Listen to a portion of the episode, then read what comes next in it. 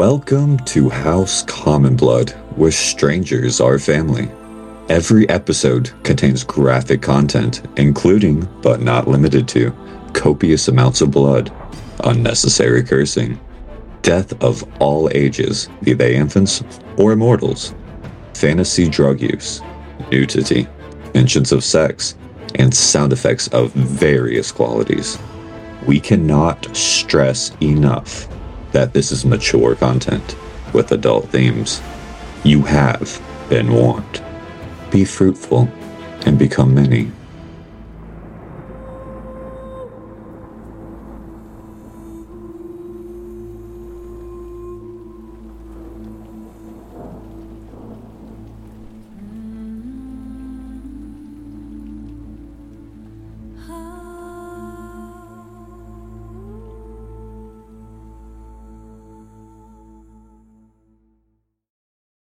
Welcome to House Common Blood. I am your demon host, Gray, and I'm here joined by Jesus Christ, Eddie. Wow, that's a pretty high praise. Hi, I am Mega, and I play the character Eddie, the otter Triton boy of the bastard class, as well as Eddie, his lifelong companion. God. Next up, Luya. Hi there, Nita here. I play Aaliyah Oldblock, and she is a cleric sorcerer, human. All right. As well as Cupcake.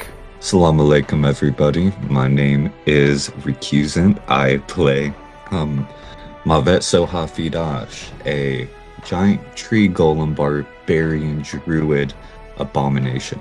And finally, Seer. Moo. Enough with the dice, damn it. Hello, my name is Moomin, also the guest star Jesus Christ. I am here playing Seer, my fire genasi artificer, who is always constantly on fire, and excited to see what happens for this session. All right, which one of you bimbos can tell me what happened last session? I can. Do it. So, at the start of our new season, the great friends share some stories between each other as we're walking around trying to leave our old ways behind. In the past season, we come across some crazy looking plants, and Mavet had the smartest idea out of everyone in the group to cut off his finger and graft some of those plants onto him, known as Sombrian. After that, people are talking. Seer became a tiny person after she escaped her collar, sitting on Mavet's shoulder. She eventually gets bigger. We come across some invisible traps that were meant for someone else, but they seem to still want to fight us. And now we are fighting a little person. Oh, yeah.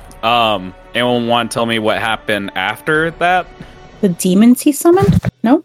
Because he left before the ending highlight of that. Anyone? It's just a little tidbit. Everyone don't go at once. Yo no sé. Wait, sorry, what was the last detail that he said? He said he was fighting the gnome. And the combat... he summoned his creatures, we defeated his creatures, and the gnome is essentially begging for his life? Yep. There we go. Begging like a little bitch. All right. The way I think we can get started where we left off. All right. Just to set the scene, we have this gnome that's on the ground, as Mega said, begging for his life, as you guys have properly given him an ass whooping. What do you guys do? Please, white flag! White flag! So you're gonna stop now? Yes, no more, I yield! Alright, cool. But just so you know, we did ask. 1,000 apologies. Can I do an insight check on that? Yeah. With a 11, you think he is perfectly honest. Also, Cupcake, give yourself 1d6. Everyone else is free to move. Well, that's why I was gonna move forward and be like, yeah. Afraid of what? Are you aware of something that We are not, because we're currently investigating something going on here. What do you mean? I've just been looking at the road, and you scared me. Looks to Eddie and going like, so they got scared of us enough to leave a trap on the road? No, that wasn't mine. Well, like, you were kind of lying in wait for people to come by, so, you knew it was there. No?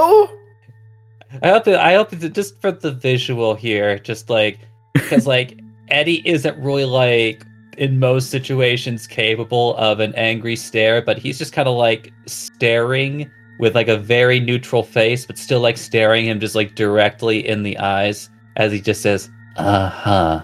Oh.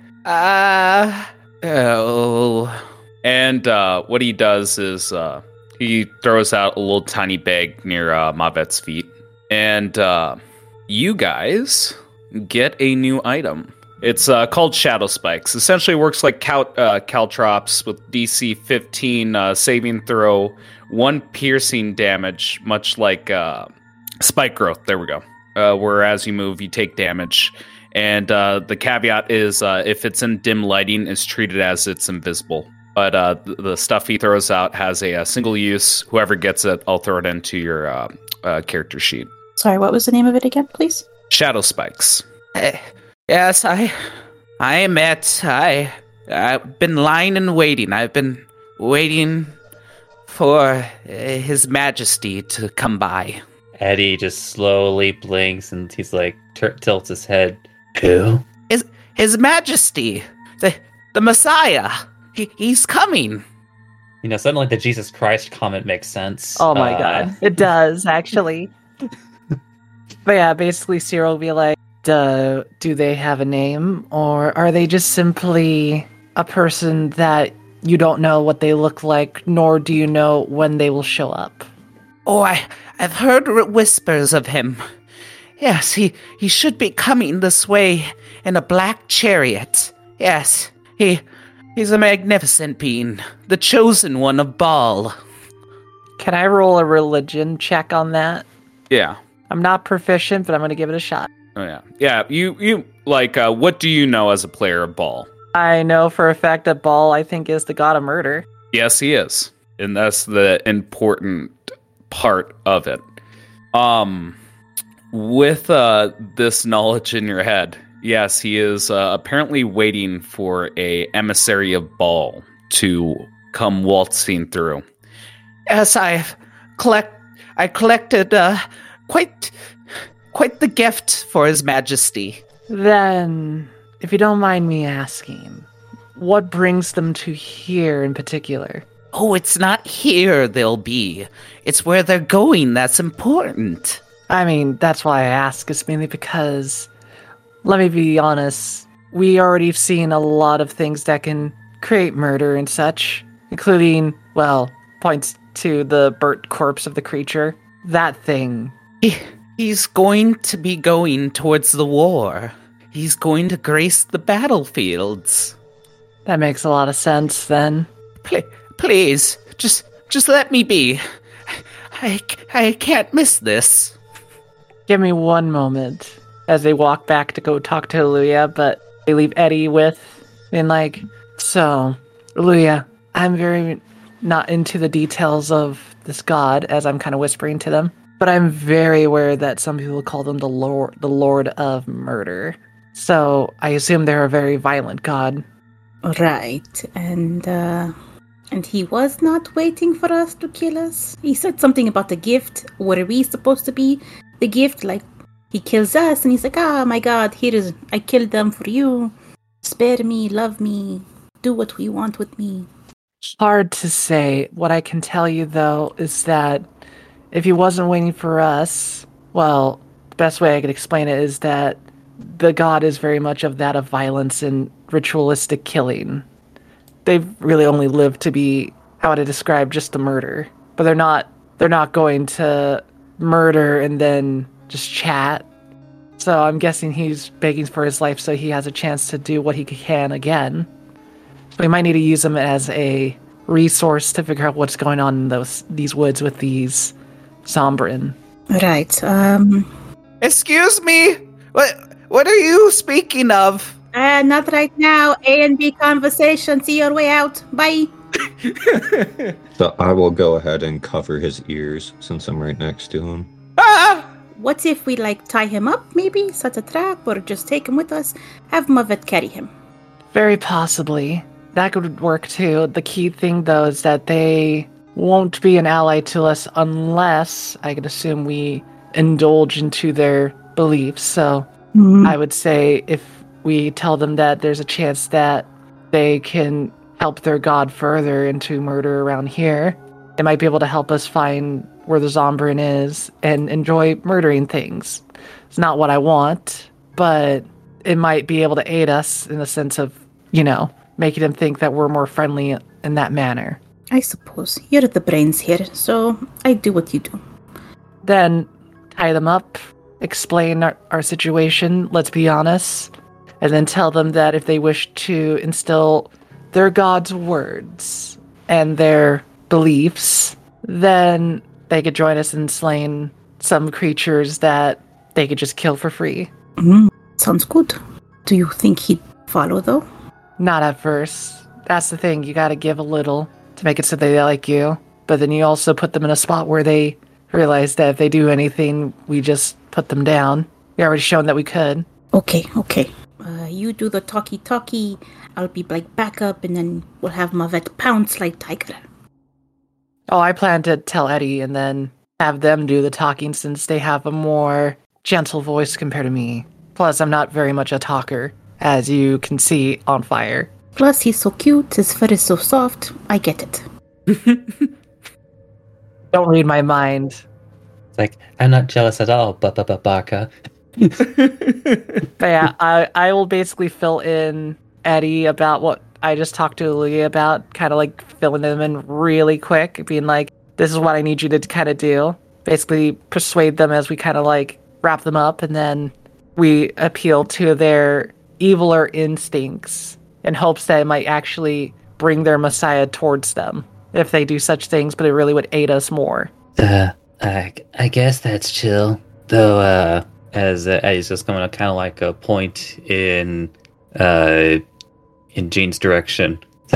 It's that dude gonna have us another detour though? I think we could also use it as a bargaining chip to convince them that this person might have seen what's going on in the woods, and they might be able to lead us to the right direction. If they are a follower of what an evil god is, then I think they could definitely tell you where a lot of things have been dying. And as far as I could tell, these things kill them and then repossess their bodies.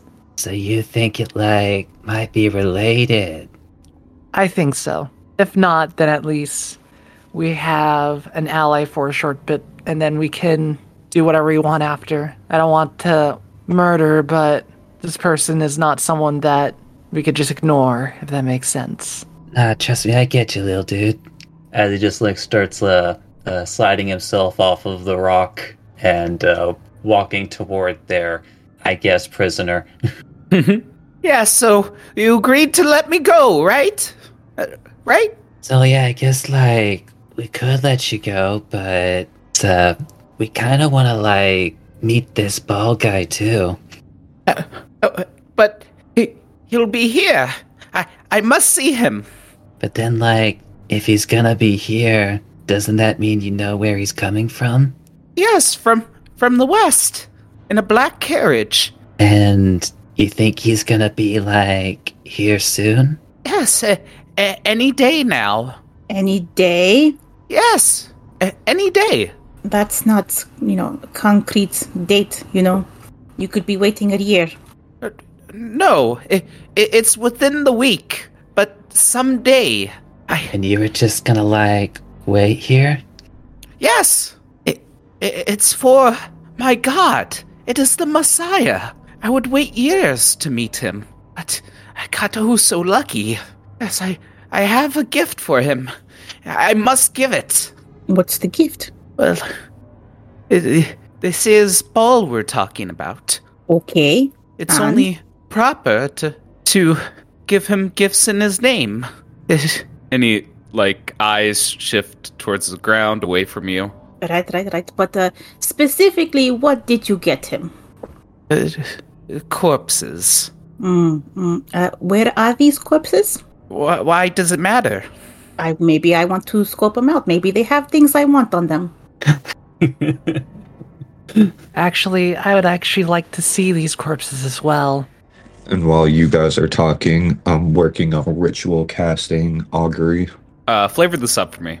Okay. So while our party is talking to the little person, Mavet is using his sticks off to the side on the ground to determine the course of action in his mind of staying with the gnome where he is for a day, but he doesn't tell the party this. Okay, repeat the question one more time. The goal is to see this messiah or emissary. If we wait a day, will it be good, bad, or neutral? Okay. And you said you're the way that your character's doing this is sticks in the ground, right? Sticks in the ground. Mm. And you get woe. Now, this could be a variety of reasons. It could be that this carriage is coming today and the encounter will be bad. Or it could be that the carriage is not coming today and waiting here is a waste of time. I know that. You don't have to human-splain to me. Well, I'm explaining to the audience. Did you just say human-splain? Because you're a fucking tree person. Mm-hmm. God, I hate it when humans explain things. I mean, honestly, you could probably expand it further and say flesh-splain since, you're made of wood. So, what do you guys do? You immediately tying this guy up. You checking the corpses first. Order of operations here. Tell me what's happening. So he shows us the corpses. Mm-hmm. Yeah, no need to move around in the map. Intimidation or persuasion. He may be your prisoner, but again, you guys are pretty fucking intimidating. Do you guys? Is anyone in particular going to do it? Is the entire group going to do it? Yeah. Sorry, I was assuming that I was the one ruling the persuasion, but maybe Aaliyah wanted in on that action. I don't know. Yeah, that's why I'm asking before we start rolling. Oh yeah. Eddie was the face, so I just wanted him. Okay. Yeah, pretty simple. DC 16. Your choice of intimidation or persuasion. Yeah, I'll just go ahead and throw guidance onto this. 21. Jesus Christ. It's looking just taking one look into his beady little eyes, just like, this guy wouldn't hurt a fly. His scary friend maybe, but not him. If you promise not to touch the corpses, do not destroy them, I will show you them. Do we have an agreement? Do you mean literally touch them, or just destroy them like you said? Don't destroy, don't damage them. It's the only offering I have, and if I show him nothing... He just takes a moment, gulps. I wished to talk to him and walk away alive. Would you be able to assist me in looking at them then, since you know how to handle them more properly, as I don't want to disturb your... As she leaves a long pause... offering. Yes, I can do that. Just please don't hurt them. They're very precious. You seem really nervous about your god being upset. Why is that?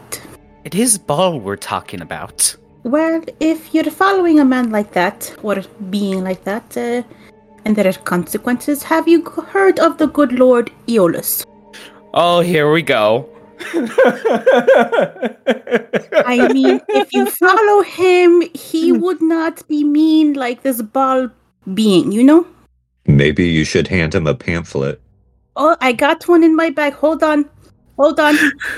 It's got an albatross on it. Are you accepting donations? Not really, but I usually cut off pieces of my hair and I give it to the fire. Here you go. Take it, think about it. It's, it's an easy switch. What does the cover say? Aeolus and you. Yeah. Yeah. May he be inside you. Okay, so he looks at the pamphlet, quirks a brow, and leads you around the corner. We'll say, I'm not going to bother moving tokens.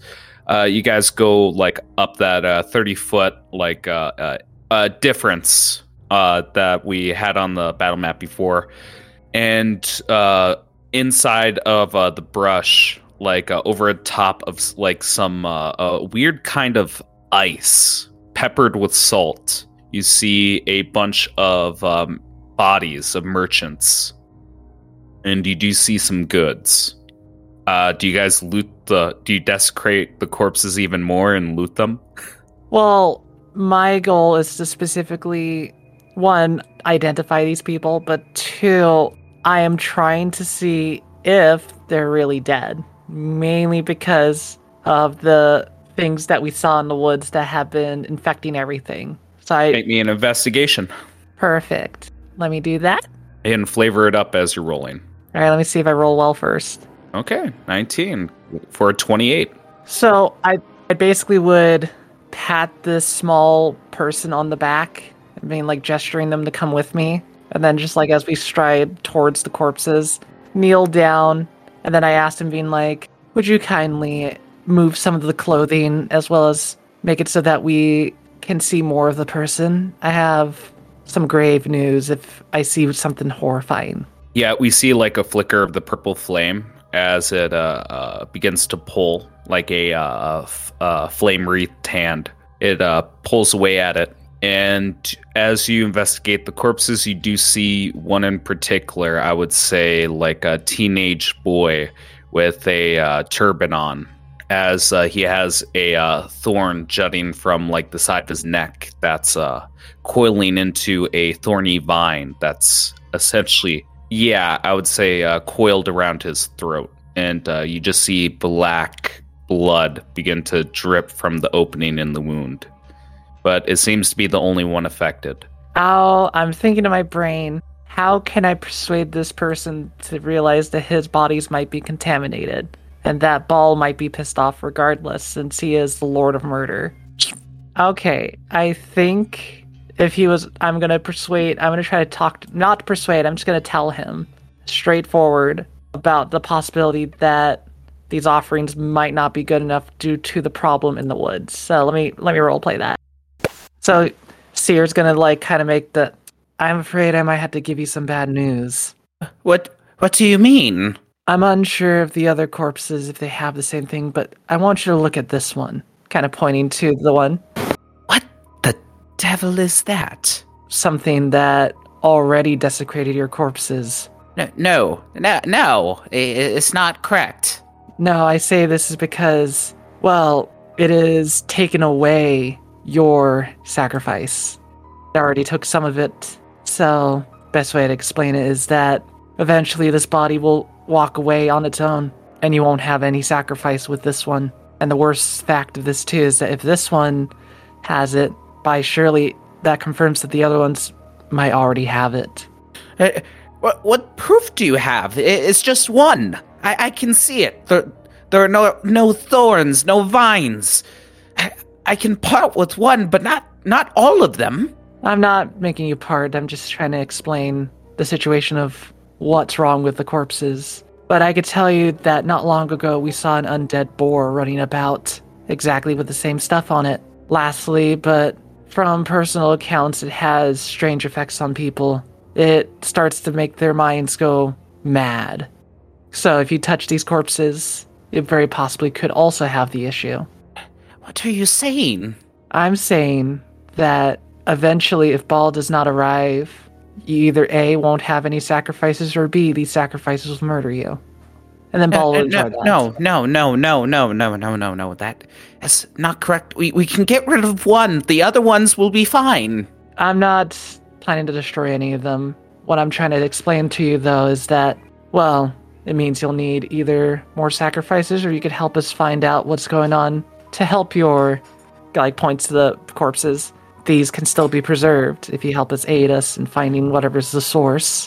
Are you saying that you'll help me murder people? No, but I could definitely have you help me find ways to find the problems here, and then there might be more corpses. It's the act of murder that he appreciates. I can't just find corpses, or else I'd just be at a cemetery. No, not Sorry, exactly. Little dude.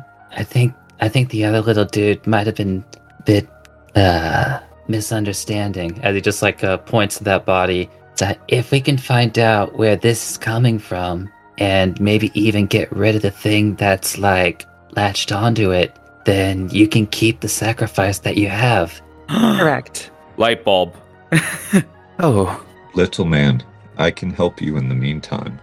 Here's what I'll say, though. In exchange for us cleansing this, though, would you be willing to remove anything that would be used as identification or things that would be significant for people from another location? I'd like to know the history of these people. Okay. First, Mavet, what were you going to do? We can resolve if it's not going to progress us moving away from the bodies. Seer can finish her stuff. Okay. So you're looking for a little bit of the background of the people who have died, possibly, as well as if he's pulling stuff out, we kind of see what they have on them to see if there's any significance that might catch our attention. So I'm leaving that to Luya and Eddie to kind of spot if there's anything big and significant. I'm just going to try to figure out who these people are and where they came from, as well as just if they have any important documents that might help us out. Yeah, so as you're going through the corpses, I can tell you right off the bat, you do find a collective of 50 gold pieces that can be split with the party.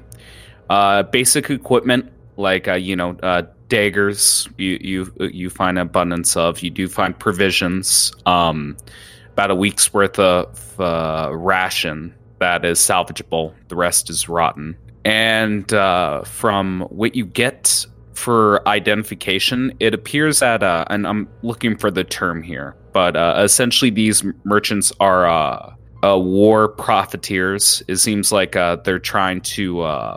export weapons from one country to another to basically assist in the war. You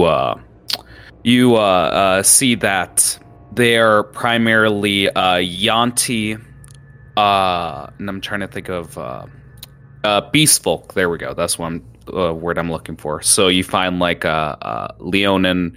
You see all sorts of beast-like creatures along with them, as well as a Yanti from Thubaran, the desert. And I would say a few humans mixed in there as well. It seems like a ragtag of random merchants that this man's picked off. I feel like I have to ask for Seer's sake, but amongst that equipment, is there a shield? Unfortunately, no. God damn it, I didn't want to say it, but that's what I wanted to know. Ah. The quest continues. You have a shield. I want another. You don't get another fucking shield. I want another, Gray! All right, my bad. I would assume that's where the interest for the corpses would end, unless someone wants to, start up a pyre or desecrate the corpses, either or. Oh, no, that would not be nice. So I would like to offer Little Man you some help.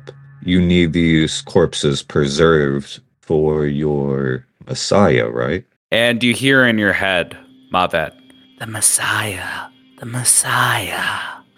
corpses. Go on.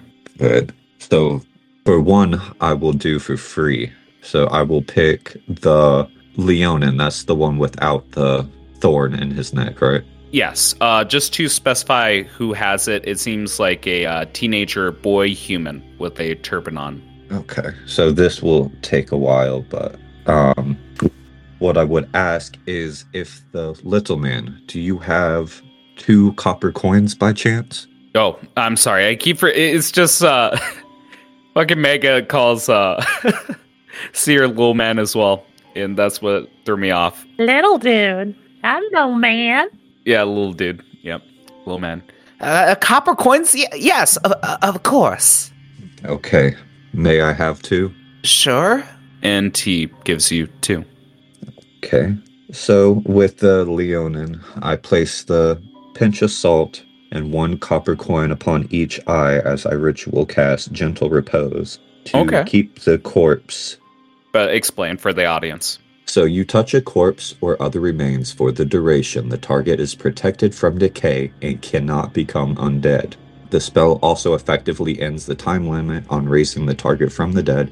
Since days spent under the influence of this spell do not count against the time limit of spells such as Raise Dead. Okay, excellent. And are you touching the one with the Sombrian or without? Are you okay without? Got you. Yes, my goal is for that to be the last one. So I would, little man. After I complete this, I want to see how he reacts. What's the flavor? Tell me the flavor. Like, how does your spell preserve these corpses? So as I lay a pinch of salt upon their eyes and then lay the copper coins on top of them, you begin to see what were once invisible black spores become coming out of Mavet's back and then shooting or casually laying upon the eyes of the dead Leonin. I'm trying to remember the races. And as it buzzes around their eyes, it seems to have the body seems to grow more like a nice little glaze over them. So it seems like they are protected, but protected from what? Mm. This won't do. This, stop it.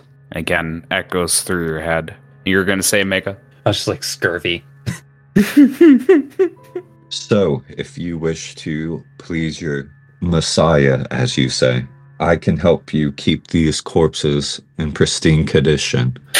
Excellent! Oh, excellent! Thank you, thank you, thank you! How much gold do you have? Oh, what? Yes, And he rifles through his purse. 13. I have 13 gold pieces. Is that all? That's it. I had meager living. Okay, that will cover one more, but that dagger on your side will cover the rest. And nods as he flips the dagger, hilt first for you. Anything special about the dagger? It looks cool on his portrait. Yeah, it's very ornate. It's probably the most expensive thing on him. And if you had to do value of how much it would cost, I would say about like 150 if you sold it. Okay, perfect. So, As the party is searching them, I would be ritual casting Gentle Repose on the rest of the bodies, with the thorn one left for last. Unfortunately, you also accepted his marriage proposal. Yep. But again, like inside your head, you just hear echoes of voices like telling you to stop, and you start to get a headache as you continue on. Do I need to make any rolls with that headache? Not yet. Then for the last one, I'm gonna repeat something we did last session. I am going to, on my non-broken hand, on my non-infected arm, I will break off one of my fingers and graft it onto the thorn that's in the man's neck. Oh my god. Okay. Okay, so you take off a finger and you graft it into the teenage boy's neck. Into the thorn that's already in his neck. Yeah. Just to clarify, you're not putting anything back on your body. You're just adding your finger onto. Yes, got you. Yeah, and as you do that, we hear like the constriction of the thorny vine begin to tighten as we hear like the small snapping of bones. And again, because of the way you've approached this so far, no check, but you probably hear in your head, yes. Yes! What do you do next? I will use a check. It can either be deception or sleight of hand to pretend I am doing Gentle Repose on the man, on the boy. You're going to be casting Gentle Repose, is that correct? No, I will essentially mime what I did for everyone else, but not actually be casting it. Deception. Who has the highest passive? If Atticus was here, that shit wouldn't fly. What is everyone's passive here? Not high Eddie's enough. Is 14. 14? Luya? It is 12. It fails for everyone. It's a 5. Yeah, you see that he's not actually doing shit. And then I just leave it at that. So how much gold is that? And to me, 13. the dagger split up? No, not the dagger. He meant the... No, I didn't sell the dagger. He's confirming whether the amount of gold that the guy had was 13. Yes, 13. That was correct. Okay, perfect. There's a lot of gold going around here, all right? That's it. But I would say, like, Mavet, though, it's like a... You hear another voice in your head. Just like, it's like a tree, bruh. You sure you want to do that? Can I respond back? It's message. With the head. Okay, perfect. Well, he seems to have already be purified. It is his own battle. That's what you want to send, right? He's been purified. This is his own battle. Eddie, what you get back is... Stay out of this, otter. Uh-oh. It's like... just like... Eddie just kind of like stops for a moment, like... Be fruitful. Bruh, that's really mean. Wait, it sounds like me too? A little bit. And then I will do a Naruto thumbs up towards Eddie after I said that. Oh my god. Thinking I said one thing, but I guess I completely said another. Yep. Just perfect that you use message.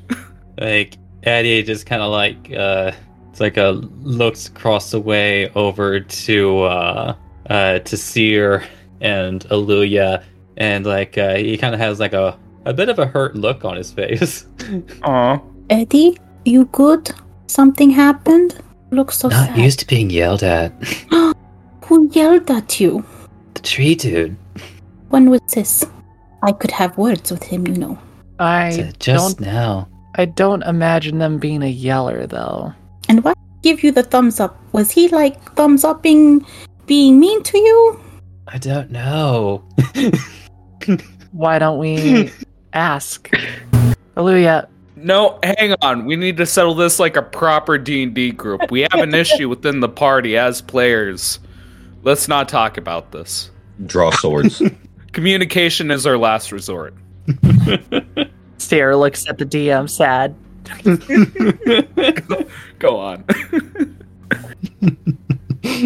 But regardless, though, what did they exactly say, Eddie? Hey, to be clear, like, exactly how far away are Mavet and the gnome from us? That's my question as well. I was just about to ask. Like, do you guys go like 30 feet away from them, or because they didn't move? Like, if you guys move, please tell me. I mean, I would pull the paperwork away. That's my main thing, is because like I don't need to be by the corpses to look at all the stuff. So if Mavet's doing their thing on their own, it's probably like whoever's closest, because the reason why Seer wouldn't see it is probably because they're busy. I don't know about Luya, though, but I just assume that if I'm talking to Eddie, that's why I would ask them directly. Yeah, I mean, we're all there. I mean, I'm not being loud about it. I'm just kind of checking in with him about what's going on. Everything is suspicious now. Actually, you know what? This might be a situation where it actually would be easier if people were on the map in the location they think they're at. Yeah. All right, Ed. We're going to say you're right by the rock again. Position yourself where you want to. I'm going to get rid of that damn demon. Ugh, I'm so dead. Corpses should not talk, but burn. Yeah. So move yourself on the map. We're going to assume that Mavet and the gnome is exactly where they are. Right by the cliffside, by the rock. Just to make things simpler. And we were by the bodies, wherever they might be. I'm going to put myself, like, right here. So, on the other side of the road. Yeah. Okay. All right. Everyone follows suit. Yeah, so it's like, I probably imagine that, like, Eddie himself was, like, somewhere over here. Like basically, like, in this kind of, like, in-between point. Yeah, the fork in the road. Yep. Yeah, but... You know, like just like relaxing, but then saw that, sent the message, got the really weird message back, and then like probably walked as such, like to hear. Yeah. And now they're having their conversation. Yeah. So yeah, it's literally across the street. That's great. And Mavet, as you are what are you doing as they talk? Well, I would have just been chilling next to the bodies. So I don't pay them any attention. Just checking out the bodies. You fool! You fool! Why would you do this, Eddie? Why would you do this? Who is that? It's me. John? No. Oh, I thought we were doing a fourth wall break. What? The remember fuck are John's you talking? Character, John's character, me? Yeah. Yeah, no. You hear a voice in your head. And he's berating you for being a fool. John? No. What? No. But yes, how would Mavet react to that? Are you the one in my arm? We are in your arm. Mm. Good. You should stay there, not in my thoughts. You fool. Why are you protecting them? Why are you fighting with me? They are ours. Leave them be. No, this one is ours. As I point to the one with both a part of me and a part of them in the little teenager's neck. Yes. Yes. We would like more. Well, the others you have seemed to not have done yourself. So you are undeserving. We need more. We can teach you if you give us more. What do you have to teach? Everything. And to explain to you, Cupcake, you have a question about anything. They might have an answer to your question at a price. We will save that for another day. More. And we pivot from that, which I imagine like a Mavet looking down at the corpses. We pivot to like over his shoulder across the street. Then we zoom in to like the three of you just staring at Mavet as he's talking, presumably to the gnome. Wait, was that inside your head or were you actually speaking, Mavet? I mean, it just depends if I have to talk to the thing with my normal voice or if I can do it in my head. Either or. I think talking out loud, like talking to myself, would be more thematic. Yeah, so you guys see him talking to the gnome. Aaliyah shakes her head. I wonder what his deal is. Don't really know. I noticed that, like, he's, like, casting up, like, I guess, like, a protection spell, like, on two of the bodies, but then he pretended to do the last one. And when I asked him about it, he got really mean and told me to stay out of it. Odder. Like, he's accurate, but... it's the way that he said it, you know? He must have said it with the hard R when he said otter, right? Wow. Inspiration! God damn it! Wow, I love that. Oh my god, that's horrible. Like, that's our word, you know? I totally get it. It was disrespectful. Would you like Seer and I to, like, talk to him or something? Or you want to let it go? Maybe not, like, while the gnome dude's around. Okay. I'll talk to him later. I'll join you. But the reason why is mainly because I want to study something. For now, Eddie, do not mention how you felt to Mavet. Actually, it's alright with you dudes. Like, I think I'm just gonna go to my room. I understand. Do what you need to. Eddie's going to, like, lift the which I'm not sure if I ever like really like it talked about explicitly, but like his vape pen actually is kind of like around his neck on like on a chain, and he just like takes it off of his neck and like gives it to Seer. I'll see you dudes later, as he starts turning into smoke and like gets sucked up into his vape pen. Excellent. God damn. Yeah, that's what you get for using a hard R towards an otter. Oh, okay. What the hell are you guys doing? Maybe investigating where more of the source of this is coming from. Because it seems like the corpses that it also, the creatures that also attacked us could also have done that. Yeah. So what you've seen is creatures from one of the layers of hell contaminated with this. And you also know that this is a extinct invasive species that has resurfaced. So whether it came strictly from like hell or through another source is beyond you. But yeah, the best path might just be going forward. Anything else you guys are planning to do? Like, what's the game plan? What are we doing next? So are we still taking this gnome with us, or do we need to chain him or something? No, I think we convinced them enough that He sees us as an ally, and I think Mavet just sealed the deal for them to work with us, so let's ask some questions, figure out the next direction where we could find it, let Jean know, and then Jean can lead the group yet forward more to the more of the source. Okay.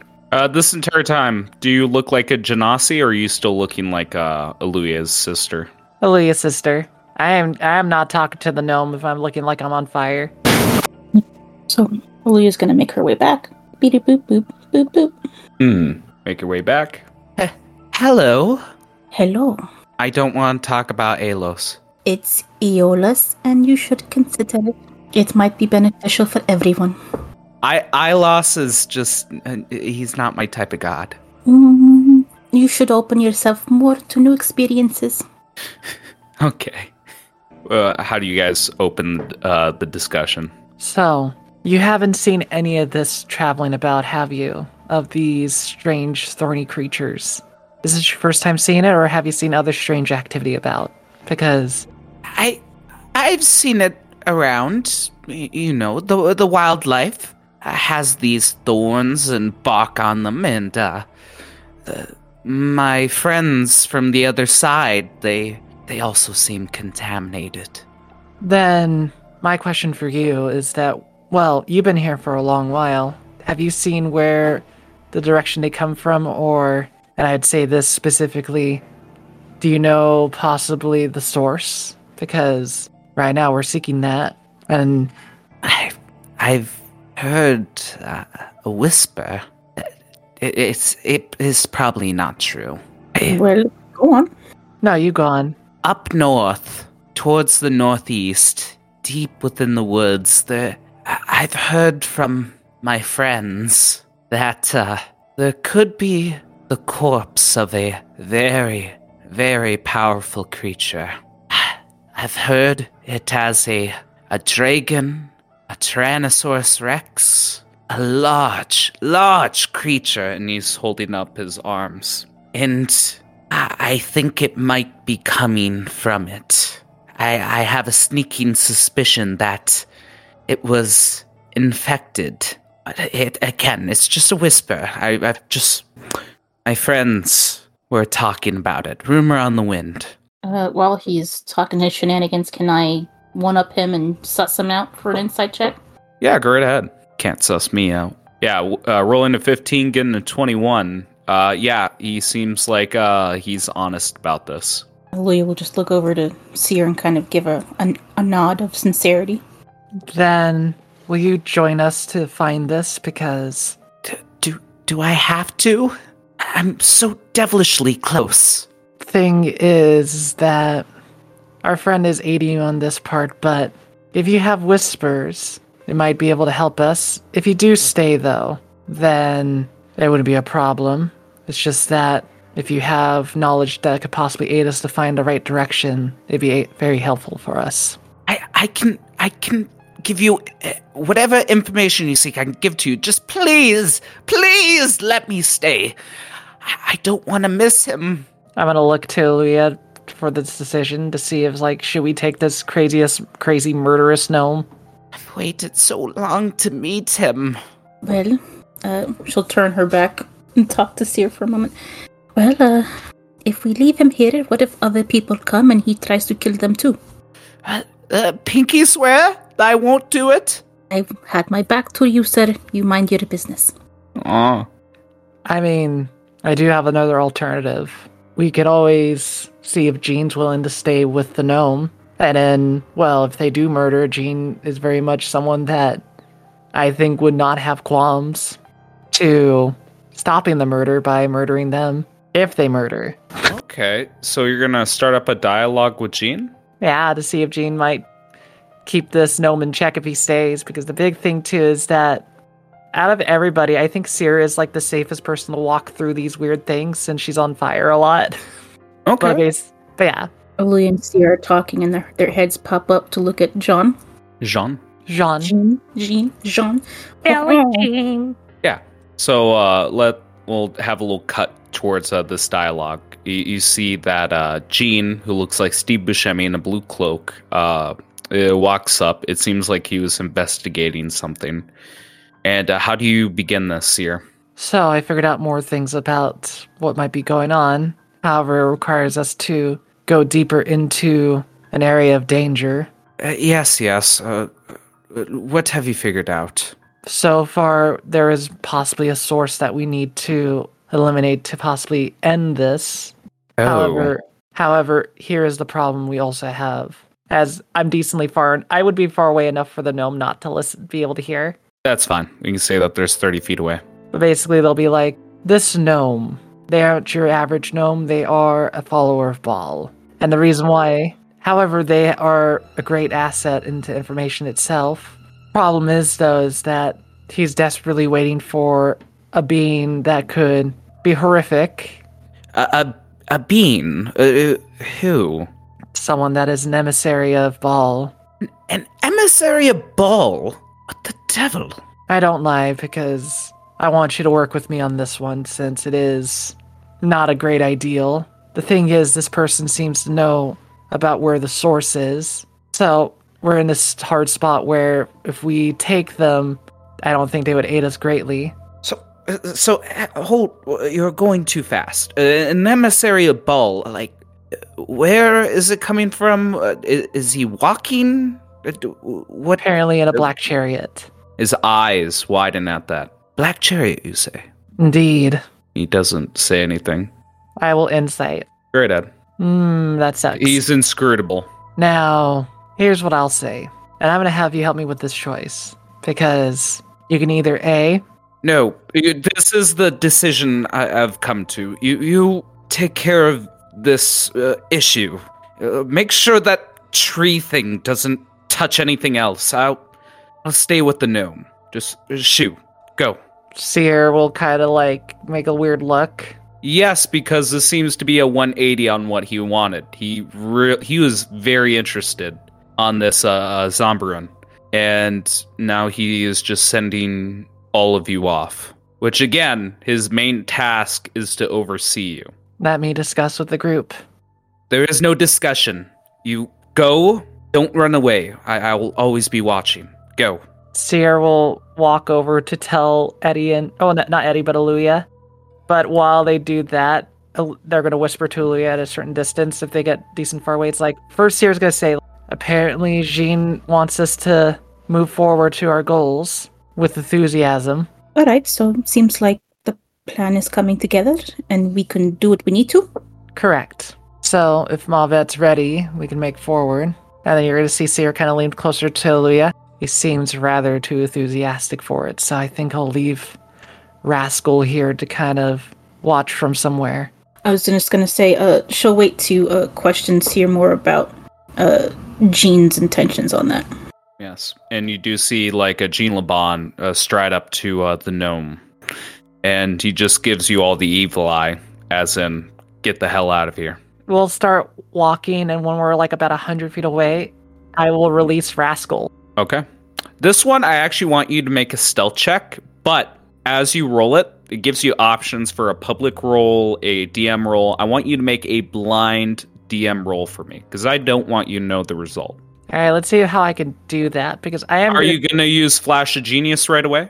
No, Flash of Genius, I don't think would really work in this case if I'm doing a blind roll. So what I'm going to do instead is enhance ability onto Rascal. By poking Rascals, like, I have a little switch on their back, and I just go like... It just starts vibrating, and it's like, bing! Can I guidance her? You can guidance Rascal, yeah. So add a 1d4, make sure it is a blind DM roll. Then... Technically, his stealth would be a +6. So, okay. We do the blind roll now. Yep. It should give you an option before you press the roll button. Yep.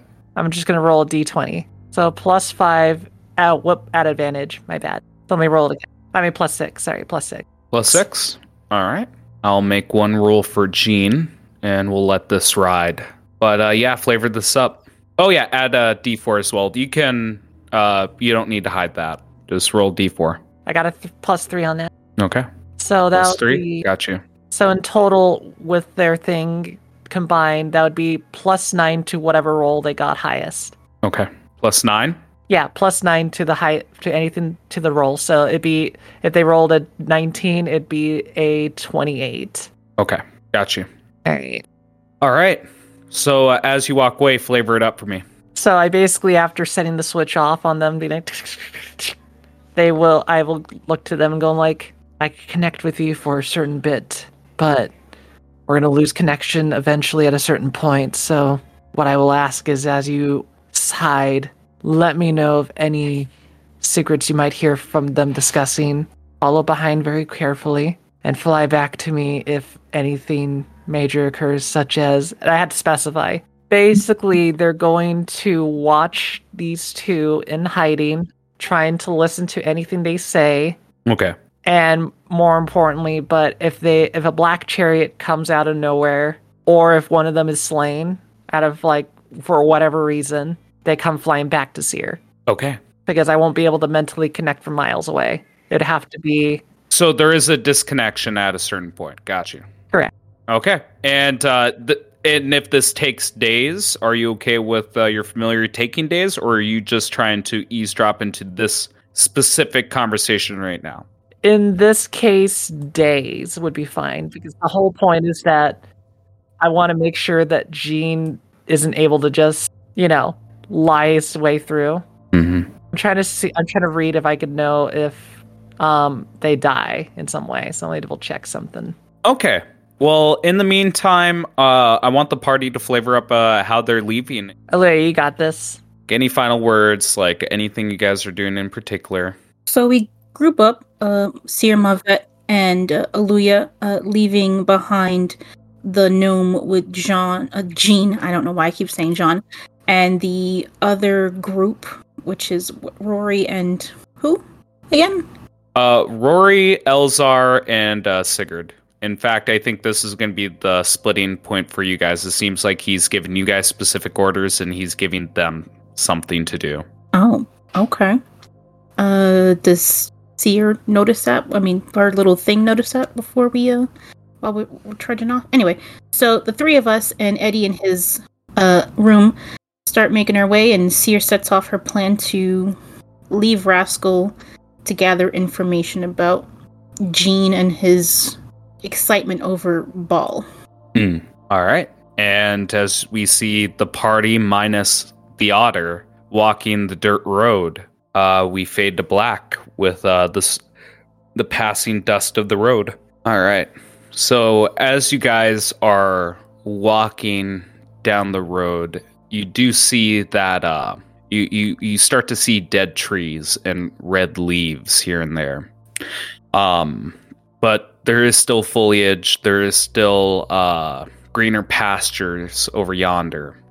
But for the most part, you're starting to see the decay in the land from the Sombrian. As you guys travel along, you do see something. In the distance, you do see a cottage. And if... memory serves everyone right, Seer was requested by the hag Velma to stop by and deliver some cookies. Oh, sorry, is this the same day? This is within the same day. You guys, I believe this, you guys started in the early, yes, in the morning, and now it's getting more towards the late afternoon. Like rough clock estimates? From... 7 a.m. to 5 p.m. Okay, then Eddie would have had to return from his room by that point. Yeah, I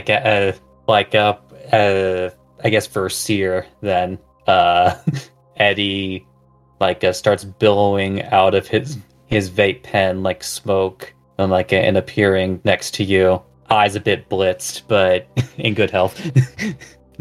Glad to see you are back.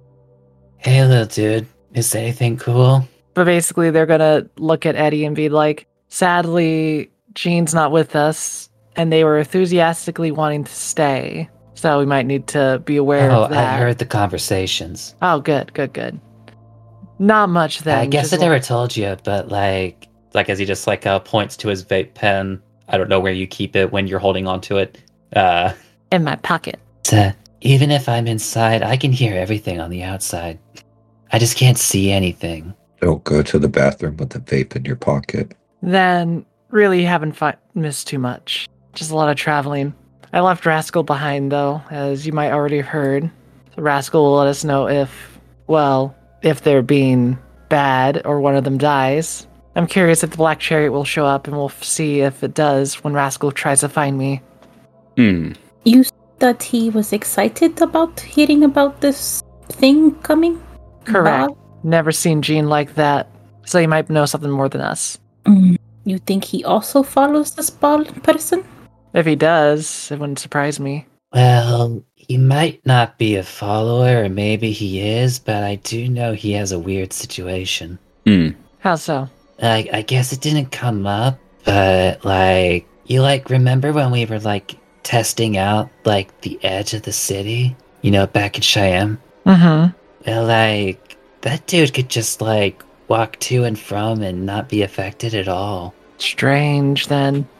Because, you'll remember that, living things had, an issue, but, anything else didn't have an issue. So maybe, Gene's in a weird spot? Possibly. Then why would he get so excited for it? Eddie just shrugs. I'm, just telling you what I saw. And before you ask, I wasn't blitzed at the time. Then I think for now, we will just have to hope for the best in this case. I'd fear that he would do something crazy, but in this case, we have another problem since we need to help our tree fellow not to be consumed. So figure out what his issues with otters are, his rudeness. Eddie's face just kind of sours a bit. Even so, we'll just have to figure it out. But I'm guessing this is the cottage we've been looking for, so they might have more information for us as well. So, you guys are miles away from the ambush that happened with the gnome. Hours have passed. Half a day, practically. Eddie, Aaliyah, both of you make me a Constitution saving throw, 15 or higher. To guidance myself? Nope, because it's a saving throw. Damn it. Oh, sorry, was this in response to anything in particular? I'll explain. Well, I'm just asking if me having been in my room had any impact on that or not. No, but it is happening right now. Oh, specifically right now. Yeah, specifically right now. Okay, both of you passed. Good job. You take 20 damage, the both of you, as you see lacerations begin to form on both of your bodies, like you're being slashed. We see the collars begin to glow with a infernal red, yellow, green, just assortment of colors. And Seer, where do you keep your collar on you? Well, I think we only kept the divination one. Yeah, you kept one of them. Yeah, and I think I put that in... I wouldn't have put it in my bag, but go ahead. Yeah, it's in the bag. I'd say I wouldn't have put it in my bag. It might be on my side of my hip. The thing is, I thought we'd agreed that, we were keeping all of them, but we had to treat the divination one separately. Mm-hmm. Correct. More specifically, at the very least, not putting it in a bag of holding. Yes, that's just what I needed to know. So divination one, yeah. But you see assortment colors on that. Doesn't affect you, but it seems for whatever reason, these have been activated. But yes, if you guys want to RP that, go right ahead. Or if you have any questions. I just considered that since Eddie was in a weird situation, it's I actually probably would have gone ahead with a short rest. It's I should probably apply that now before this damage applies. Yeah, that's perfectly fine. You have an opportunity. I'll do the rolling in a bit later, so I'm not holding people up. But Eddie just it's ow, ow, ow. Jeez, what was that? Are you all right? No. Smoky Eddie immediately starts a fluttering about. Eddie just looking left and right. Why did it only happen to us two? I didn't have my collar on. And Mavet doesn't have one either. This might be bad. It will happen again? Possibly. You might need to disable them. What is setting it off, though? She's feeling around. If you remember how the collars work, it seems as if people can command it to activate. My fear is either option A, they have to kill you two so that whatever they want to have happen by the ambush area would leave you guys incapacitated. However, that would not make much sense. My other fear is that Jean just died. Oh no. Possibilities. I thought of an issue of this. I will pull out a potion, being like, Luya, would you like to confirm it? Wait, I gotta double check how far the spell can work. Mm-hmm. Yeah, and keep in mind, it went off once, and it can go off twice. Correct. Damn, we're too far away. Okay, scratch that. Basically, Seer's gonna go immediately onto fix-it mode. So basically going over to Aaliyah and Eddie and just starting to, like, heal them up. Mm-hmm. So I think I will do is I will expend... I never use this spell often. I guess I'll do this more quickly. But basically, I think I will spend my two first-level spell slots to use... Wait, hold on. Go ahead. He's doing a short rest. He's doing... It's like, I'm short rest, but then like, I also had like a smoke break that I hadn't used yet. It's like, damn it. Just RP this as he's doing his thing. Basically, like, you seem Seer usually throw needles at you, but this time Seer just pulls out what seems to be like a very nice ice pack, and then they put it around the neck, and instead of feeling cold, it starts to rejuvenate any injuries you have. So I'll do Aaliyah only. But let me do Aaliyah then, and then we'll just give Eddie's later. Mavet, what's your reaction as this is all going on? You've seen two of your friends get severely injured out of nowhere. So I am on high alert mode, looking around to see if it was something nearby that, like, attacked them. Because I don't think they ever explained the collars to me, since I never had one. Nope. I know that for a fact. I think Atticus mentioned in passing, but never went in detail. So I'll be making a perception check about our surroundings if I see anything dangerous. Make me a perception check. Mavet with the 14. Why is it with disadvantage? Exhaustion. There you go. Good job keeping yourself honest. Yeah, you begin to look around. You don't see any immediate enemies. You see a cottage with a bit of smoke coming from the chimney, but nothing threatening. In fact, this is probably the most peaceful place you've seen in your travels so far. Well, seeing that, I would probably use some cloth from my bag and just cover my mouth with it, and thinking it might be from the smoke from the house. Mm-hmm. Aaliyah gets 12 healing as the ice pack just now fuses to Aaliyah's neck and disappears. So, clearly in pain and a little annoyed that this is happening to us and wondering maybe if Jean just did it just to be a dick or he really did die, which makes things worse. Having Seer put this cold compress on is soothing and helpful, but she is stressed. Kind of like tapping Aaliyah on the face going like, I'm not done. I'm going to keep patching it up. Thank you. Sorry. And you're going to get every time you touch me. I know. It's the thing is, like, she's using the ice pack, but when she taps you on the face, it's, like, hot. Mm-hmm. And then she just does a healer's kit on top of that. Oh, okay. What is the additional hit? What is your maximum number of hit dice right now? I have them all because I haven't rested. No, I'm asking because I don't know if you leveled up yet. So are you level 8 or 9? I'm 9. Then, in your case, roll a d6 plus 13. Plus 13? Wow. I will also do the same thing to Eddie until after, but first gotta wait for them to fix themselves. Actually, yeah. Like after that last roll, if you do that, I'll be back up to full hit points. There you go. With just that alone, you don't have to spend any spell slots. Perfect. That's the part I was trying to figure out. Just like, it's like, no, you only get a few of those. Give me a second. Okay. So, yes, if you guys don't mind, I'm going to transition you to one more thing. I just wanted to show you guys the map here. This is the overlay for the area if you guys zoom out. So is the smoke from the cabin coming from what's right next to us or that? Okay. That is the cabin. So just to explain the overlay a little bit from what you guys can see, in the distance you see, and this is far distance, keep in mind, the sizing might not be correct. This is more towards the vision for you guys to clearly see things. But treat each tile as it it is a half a mile. And I know, like, it gets ridiculous when you look at the house. It's like, holy crap, that's a mile and a half long. But it's just for the sake of exploration. This is what you see. Like, in the far distance, you do see a blue tree even farther away. Like, if you really squint your eyes, you can see a blue tower far in the distance.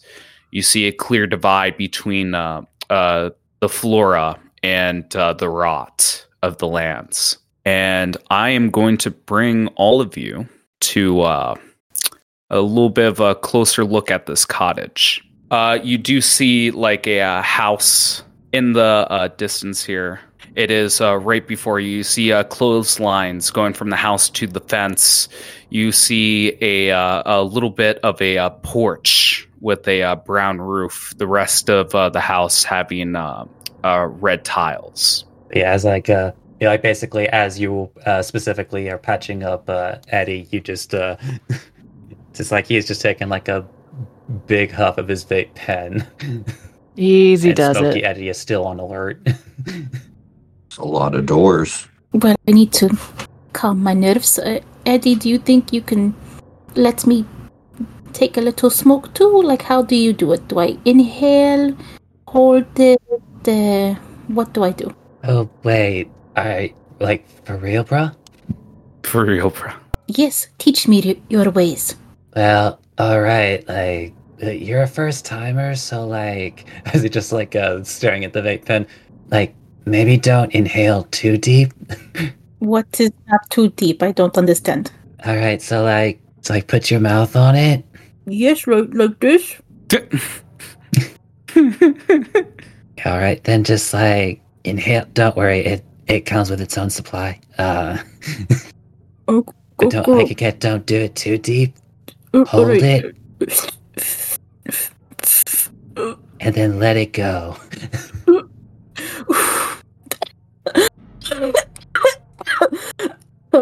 My goodness, that burns the lungs. You get used to it. Oh my gosh! I've been doing it like pretty much my whole life. Oh, my head feels like I'm spinning. What? Okay. All right. Yeah, I missed that. Oh. Are you like this all the time? What a feeling. Well, like I said, I've kind of like been doing it for most of my life. So, like, and like almost constantly. So, I guess, yeah, kind of like all the time. Mm-hmm. But I'm just so used to it that that's just how I am. Oh. Well, alright. Wow, that was heavy stuff. None of that is coming out of her mouth. She's thinking. She's just staring at you. Mm-hmm. Wow, that was something. I think I'm really good at it. I think I'm holding my own. Still staring at you. Okay. Like, you want to walk her through, like, the first stage of this, or... So I got, no, I don't think she's in, like, exposed enough. Okay. But, like, at maybe at most, she's, like, starting to hear, like, echoes of voices in her head of people that she knows, incidentally, those nearby. So, but for her right now, it's just echoes. Well, you're just looking around. Blazed as fuck. You say something? Yes? No, bruh. But don't worry, that's normal. Yeah. You probably... I'm just making assumptions for Moomin. She can correct me if I'm wrong, but I'm imagining that like Seer is thinking, is she going to be all right? And you actually hear that. Hallelujah. Oh my goodness. Am I going to be all right? Why aren't you answering, Seer? Did you not hear? I rhymed. Bars. So what do you guys do? I approach the gate. Yep. And with the gate, you'll see a little icon for a door. Just click on it, and it will open. I'm not going to open it right away. I'm going to make sure it's like there's a door, like knocker or something like that.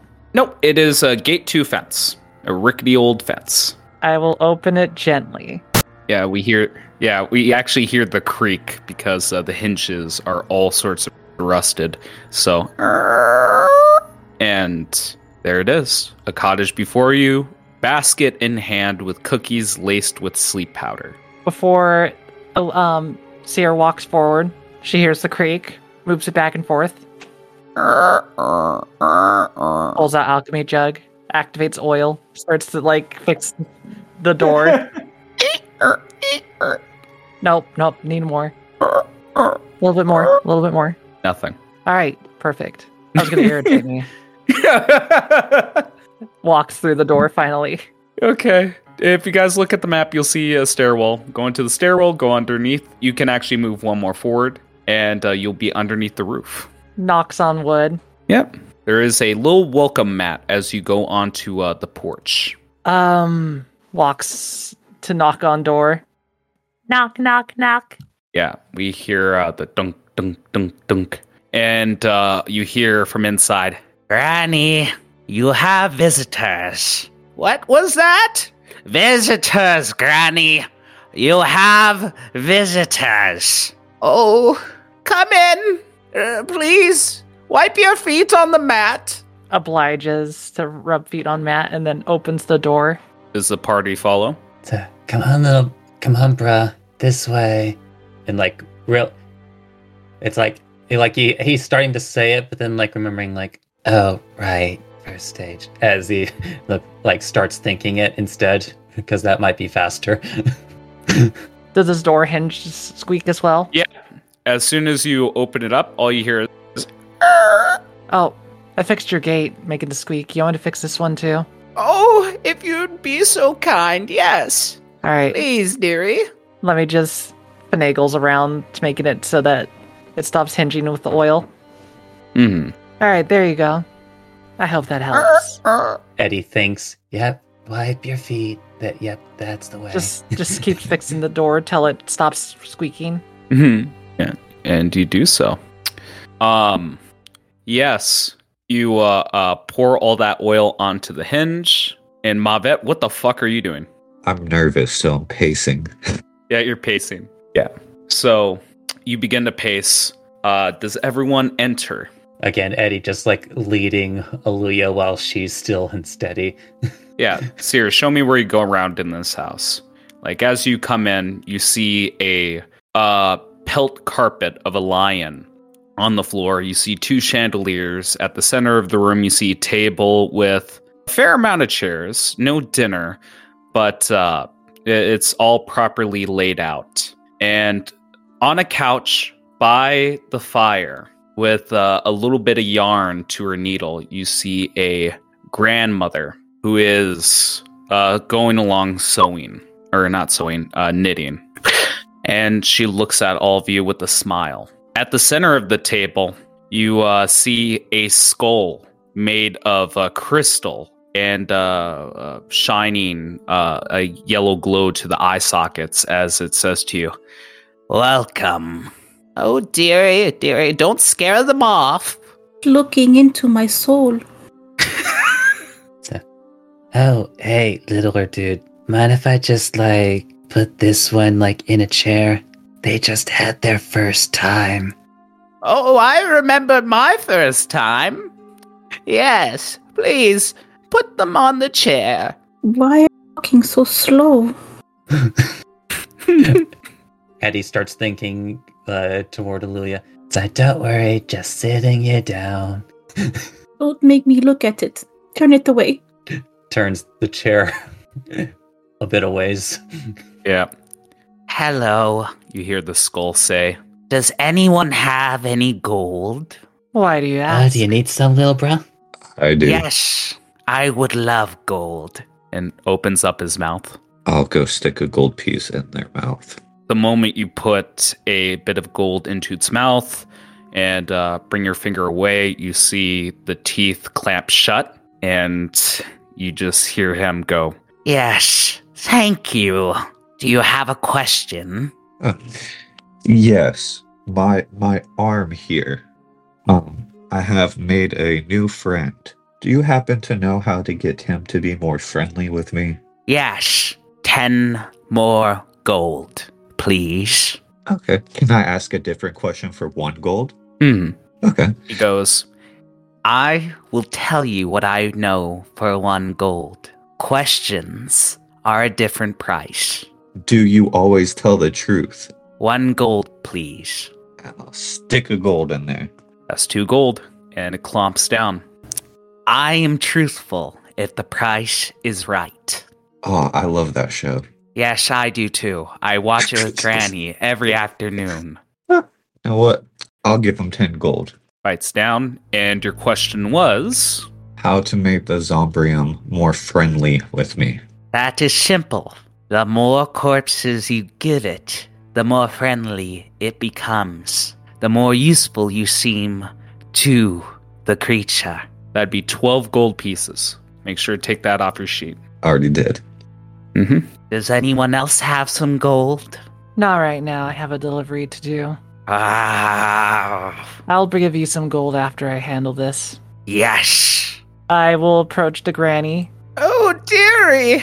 Yes, you finally've come. Thank you. Thank you. I apologize if I was late. I was investigating what was going on in the woods. No, you were right on time. Right on time. Do you mind if you tell me a bit more about the delivery as they give the cookies? Well, they don't hand the cookies right away. They just want to ask. It's like kind of signaling, where do you want me to put this? Oh, please. Can you go to that door over there? And she points towards the door to your direct south. It's my kitchen. Could you just put it in the kitchen for me? Will do. But yeah, your relative wanted me to bring this to you, so... Oh, Velma? Correct. Oh, what a nasty little bitch. Oh my goodness, I was thinking the same thing. Like, you get it, old lady, you get it. That is why I wanted to ask, though, mainly because I don't know what they did to the cookies super well, but I know they brought it for you regardless. Oh, Velma the Plague, yes, she should have put some sleep powder in it. Seer, as they walk into the kitchen, stops and goes like, that's their full... Like, not saying it out loud, but in their brain, they're like, oh, that bitch. Oh, yeah. Oh, yeah, she's a nasty one. Yes. Just to clear up a bit of confusion, I should probably tell you. Do you know what's in the cookies? Not fully, no. I didn't investigate it for... Well, let's just say it like this. I had a deal with them, and if I messed with the cookies, I feel like the deal would have been void. Oh, yes, it just has a bit of sleep powder in it. Nothing nefarious. Our coven specializes with dreams. Then, if that is true, hopefully this assists you. We're here to simply just survive, in other words. Seer kind of like... moves back into the kitchen and kind of goes like, all of my companions are needing assistance in many ways, but that is our main goal, is to survive. Is that so? I have different goals, but it is what it is. Could I ask a small favor from you? No contracts, no hubble blue. It's just something very simple. I've waited a very long time to talk to you. Could you perhaps stay the night? Can I ask why? Yes, you will die. Seer's face is like stonewalled, not wanting to react. Oh, it's very complicated. Just all that you need to know at this moment, and I promise to tell you more, is if you leave... and go along on your journey, you will meet a fatal end. Looks to Aaliyah and Eddie, being like, you can see Seer's face is like, it's more stiff than normal, so they're just kind of like holding back their thoughts, but they're kind of sitting there going like, well, I don't think one of us wants to die, do we? Oh, by the way, Aaliyah, I did forget to mention, it's like, not to like an extreme degree, but, you know, like, also after that puff, like, you know, it's like you really do like feel... your armor and clothes, like, you know how like normally like when people wear clothes they eventually kind of forget that they're wearing them. Yeah, you are now just like all like presently just like very aware of the fact that you're wearing clothes and armor. Oh yeah, just excellent. It's like gravity heavy here, like I'm being weighed down, you know. Oh dear, what the fuck did you give her? Like, oh, I gave her some mindfuck. Pressed down, Like, do you think I will sink into the floor? Will I get stuck? Can I get up from this chair? I can't move. I feel so heavy. Eddie, are you okay if I fix them now? It's all right, dear. I'm here for you, the skull says. No. Eddie, I think I'll just fix them now. You want me to do that? You know you're quite beautiful. It's a nice skin you have there. You can't have it. I can't move, but you can't have it. Dear, we'll just approach. Yeah, I'm real sorry, little dude. I would have changed my stuff if I had more time. Don't even worry about it. As you will see, Seer just put their hand on Aluya's, head. And instead of, an ice pack or medical thing, it just, literally pulsates radiating heat. The restoration without having to use any spell components. Ew. I just don't know if Mindfuck will be cured by that. So that's really based off of Eddie and the GM. I leave it to Eddie. It's his rodeo. Okay, I'll, I'll assume that Eddie made some assumptions, but, as you, attempt to do that, just, the effect does not seem to be going off. It's just, oh, wait, you were going to try and do it that way? Oh. I'm guessing that doesn't work that way, does it? Eddie, opens his mouth, pauses, closes it. I'm not allowed to say. Yeah, and I want to say, at that moment, Shadow, Echo Knight Eddie just watches you. Watching your mouth. Are you planning to help him take my skin? You are being very weird at the both of you. It's our idea. We're here to help you. No, don't let him do it. I don't think I need to take your skin. I already have enough flesh in my pack. Oh, can I have some? After I finish talking with Granny. All right. You will be rewarded. If it helps, little dude, since she, really only took a hit of it, it should only go for another few minutes. Thank you so much. Thank you so much. Then, you can't tell me anything right now, can you? About dying, right? Is it just all of us or one of us? Oh dear, it's all of you, I'm afraid. Whether it be a landslide, an army, a stray lightning bolt, you are destined to die today. You see her just knitting as she casually says that. I guess we could stay. I think it'd be, really inconvenient if I died. Oh, yes. Oh, such a frightful thing when you die. Your little friend goes, yes, he does a couple things when you pass. And honestly, even if I didn't want to stay, I don't think Eddie would let me leave anymore, now that you said it. You see him blocking the door. I could say with confidence, then, that none of us wants to die. Well, if we're gonna stay the night, looks over to the granny. Do you have, any chains I can borrow? Oh, chains? What would you need chains for? Just, looking over at Seer.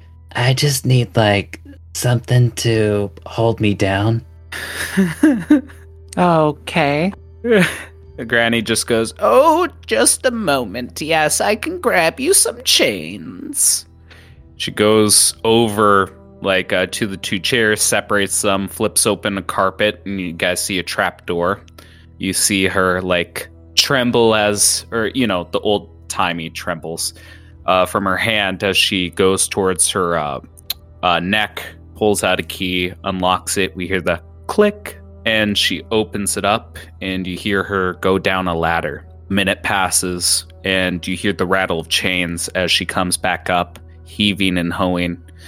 Oh, here you go, dearie. Not a problem, not a problem. And we see a coil of chain that goes for about 20 feet go onto the ground as she locks up the trapdoor, puts back on the carpet and the chairs. If you needed help getting that, you could have asked. Next time, I'll help you out. I'm strong. I'm very strong. I'm glad you do your daily exercises. Oh, yes, I do about 50 squats watching Jane Fonda. Ew. Oh, no one. Just a gymnast. Can I see if my arm wants to claim this lion rug? Yeah, you put your hand near it. And I want to kind of imagine it's to the point, like I've described when you grafted on this this creature onto your finger that had a vine wrap around the incision point, the cut. And as you bring your hand closer to the pelt of the lion, it basically sniffs it like a nose. Basically the thorny tendril examining the creature, and it withdraws back to your hand as it doesn't seem appropriate, or it doesn't seem like it wants it. What a picky corpse. It's a pelt. That is foolish. We need meat. We need bones. We need blood. That's it for me. I just wanted to see what would happen. Okay. What do you guys do? Granny told you. Cutting back to the other conversation. It's like, Eddie, actually, you know what? I did also know a gymnast, though they had a real bad case of dual personality disorder. Hey, Granny, do you want to buy a dagger? Is that how you phrase it in character? Ma'am, are you, old lady, are you in need of a ornate-looking blade? Oh no, dearie. I got my fair share of daggers and sacrificial blades. I don't need that. Thank you, though. Would you be okay with me exploring your house? I see you have many closed doors. Oh, feel free. Just don't enter my daughter's room. Which one's that? The one to the north, on the left and the right. Your room's directly to the north. Is there a reason why? Oh, she doesn't like it when people go into her bedrooms. I mean, that sounds logical. Yeah, teenagers, am I right? I don't mind. Go ahead. Keep in mind, Mavet, the map is custom. So everything you do see, you do see. Well, yeah, I, am I free to, while the party talks, just, like, explore the map? You can explore. Zoom in, you might see a couple things. But yes, you were saying, Seer. I don't mind following such rules since, well, sadly, it gives me time to ponder what you've said, but also the fact that, well, you haven't been hostile at all. We accomplished the goal here. And more importantly, but we need information, so you might be able to aid us in that. Luya, you feel a spider on your hand as you begin to sober. Little buddy, could you not right now? Like, she'll just kind of put her arm on the table and try to sway it, walk on the table. Yeah, and as you try to do that, taking a closer look at the spider, it looks like it's origami in shape and seems like it's made of paper. Am I still feeling this? This is like a paper spider. Do you see this? Everyone does see it.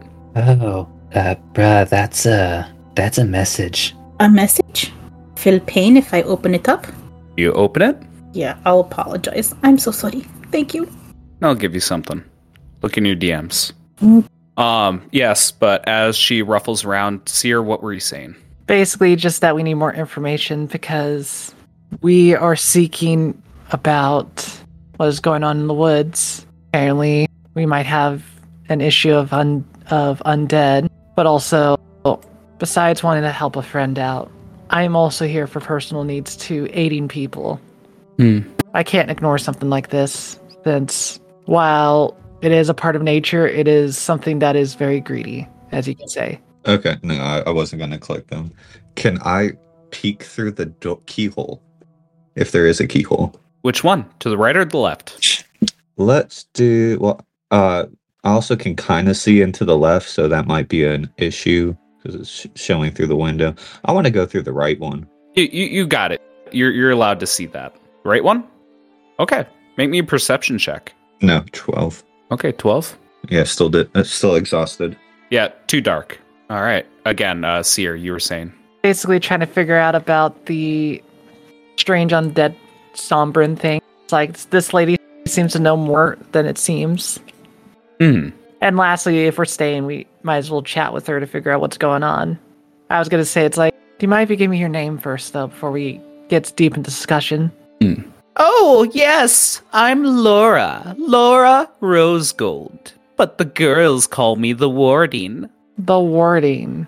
Yes. You see, I've had an important task for oh so long. I make sure the ward stays intact. I can see why that'd be an important job. And she nods with a bit of a smile. Yes, and I've been training my daughter to take my place.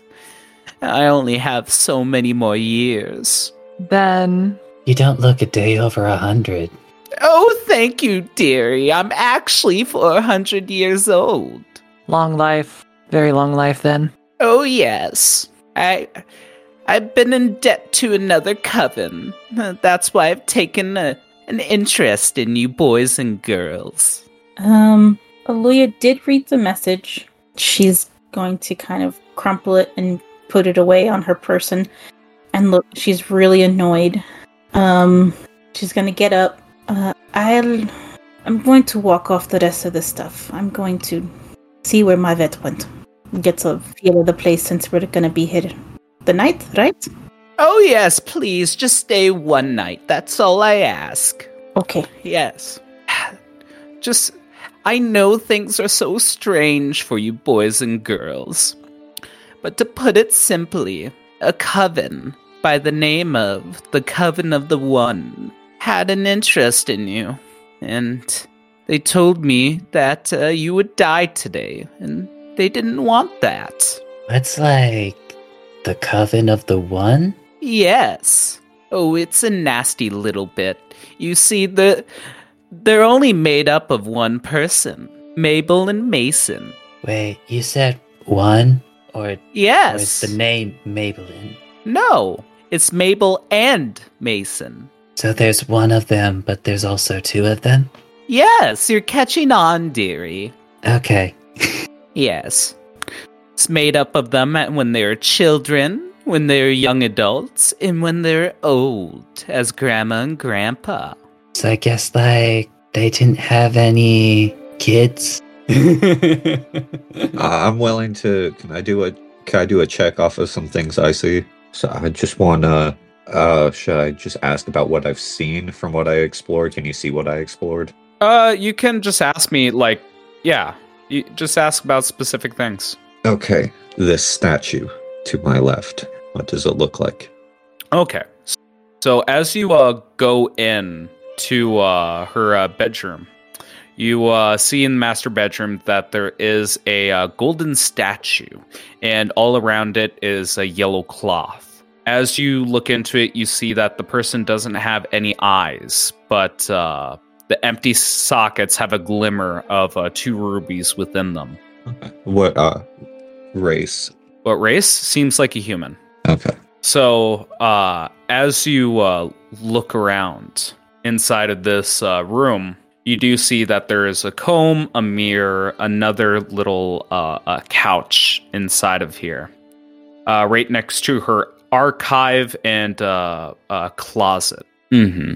And when I went into this room, I don't know if it's just for looks, but the book next to the chair. Yep, the book is open next to the chair. It seems to be a personal journal. Okay.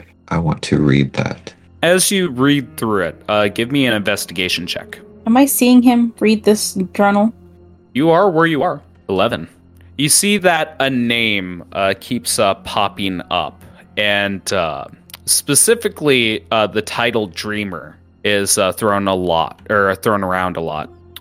And I think one of the most important bits of information is you learn that there is a Grave of Ill Omen is what it's called.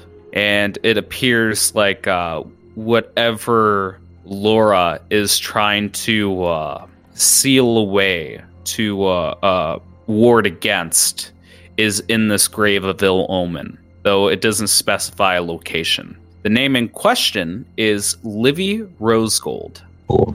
All right, anything else? Was there anything interesting that would have caught my eye in her closet? Look at the closet. Make me one more perception check. Luya, is there something you want to bring up?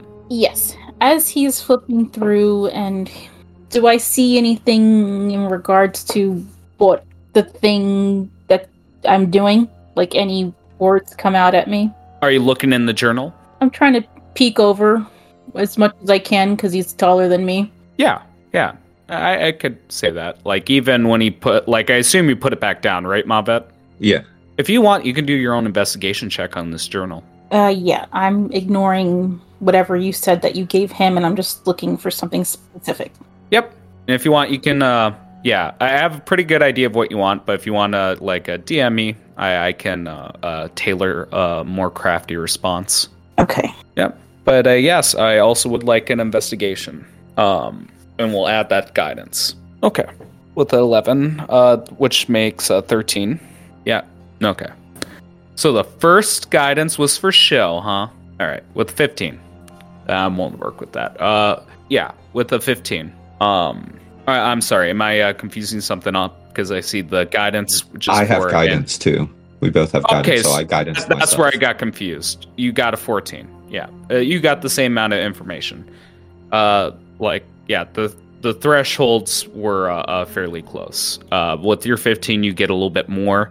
Everything I told Mavet, plus you see that the connections he didn't make, which was Livy the Dreamer, and you see that perhaps that she is, yes, Laura's teaching Livy a new ritual that involves warding magic at the Grave of Ill Omens. That's all you learn.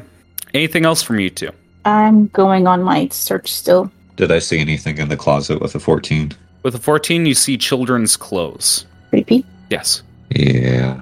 I think I explored enough until it's time to go to sleep, and then I'll talk to her. Okay, sorry. Where the hell did we leave off, Seer? Were you talking to the grandma before I went on my tangent? Okay, what were you talking about? Yeah. Well, my main question for them is like, well, why are they wanting to keep us safe? Oh, would you like to learn that now? It is a lot. I mean, unless it's going to affect our safety. But if not, it'd be nice to know since... Can we talk over dinner? One sec, I just have to mention how rude Aaliyah is by not closing doors behind her. When you see Aaliyah keeps the door open, Mavet goes over to close it, shakes his head. I don't understand culture, but I at least understand that.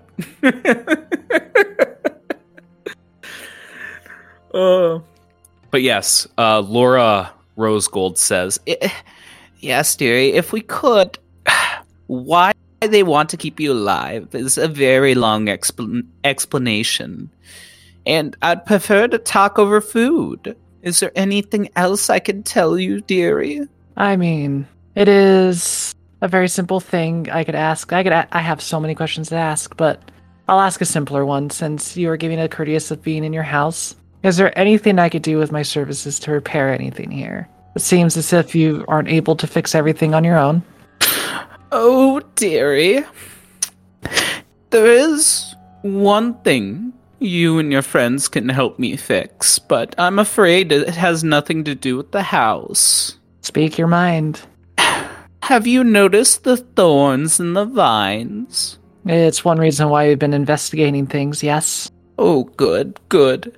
Yes, it's been fairly terrible. It's been corrupting the land. The mother of the forest is getting quite angry. Her precious darlings are turning into vicious, vile monsters. And to top it all off, there's that... And she looks you straight in the eyes as she says that. One of your kind is around here, raising trouble. Why is it always that? Oh. It has been a pattern, hasn't it? Are you alright if I take off my hat? Oh, go right ahead. It won't help you near me. My eyes can't be deceived like that. Cyril, do as you say. Oh, yeah, no. Cyril take off the hat, showing themselves since the jig is up with them. Mm. Yeah. You take off the hat, comes up close to you, holds up like a hand to your cheek and just goes, oh, you're just so gorgeous. My, I wish I could.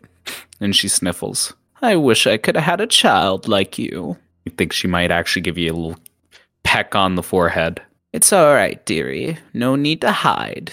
Granny's here for you. I appreciate the sympathy. I just am not used to having it, but I'm not so loving as I have a simple goal in mind, but I appreciate that I don't have to prance around in a hat all day.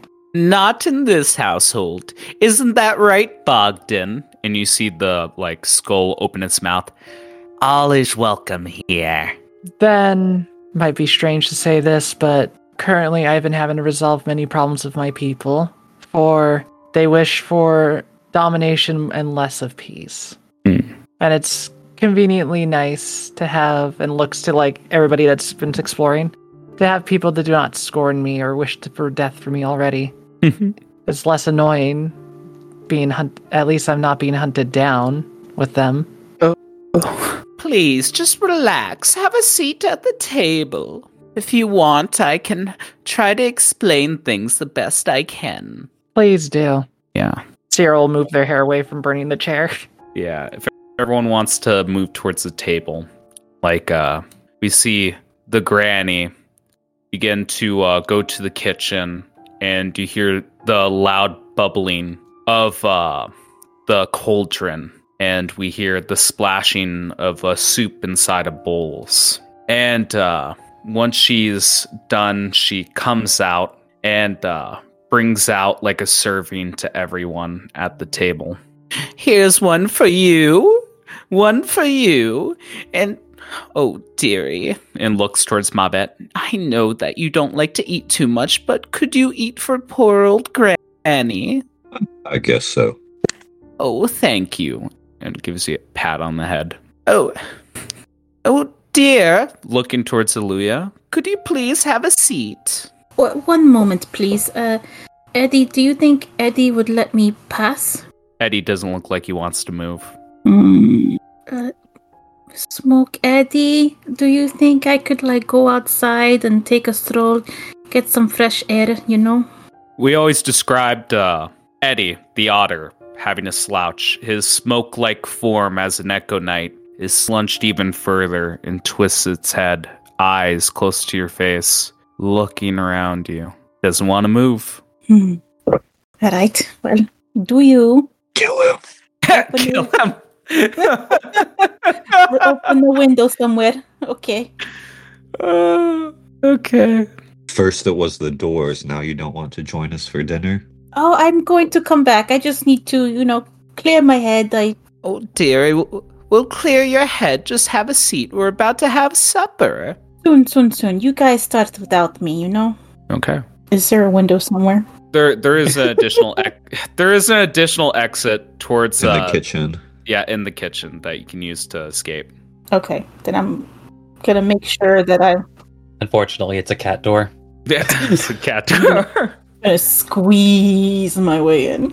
Okay, but the granny begins to lay down, pour you all some food, and you just see, the skull as it chitters its teeth, and Granny pulls out, a platinum piece, puts in its mouth, and it just goes wild and crazy. Yes, thanks, Granny. Thank you. And she looks around at the table. Do you all eat? I'll take the first bite. Okay. She pours herself the same thing, begins to eat with you all. No constitution save, nothing's poisoned. It looks like it's safe to eat, Mabet. I'm resistant to poison anyways. I mean, Eddie was eating regardless, but... I assume Seer would be the only cautious one. Correct. Seer's very used to having to avoid being, poisoned. Yeah. Seer would just kind of wait. Yeah. Everyone seems fine. Yes. So, let me explain. If everyone's comfortable, this will take just a little bit, but if you could just pay attention, I'll try not to... I promise not to talk your ear off. Well, Granny, so I may pay more attention. Do you happen to have any special food to get rid of this nagging headache I got going on? Talking about my exhaustion. Yes, dear, I can make you a potion, if that's what you desire. Yes, I would love to hear your story. I just can't focus too well. I will warn you, though.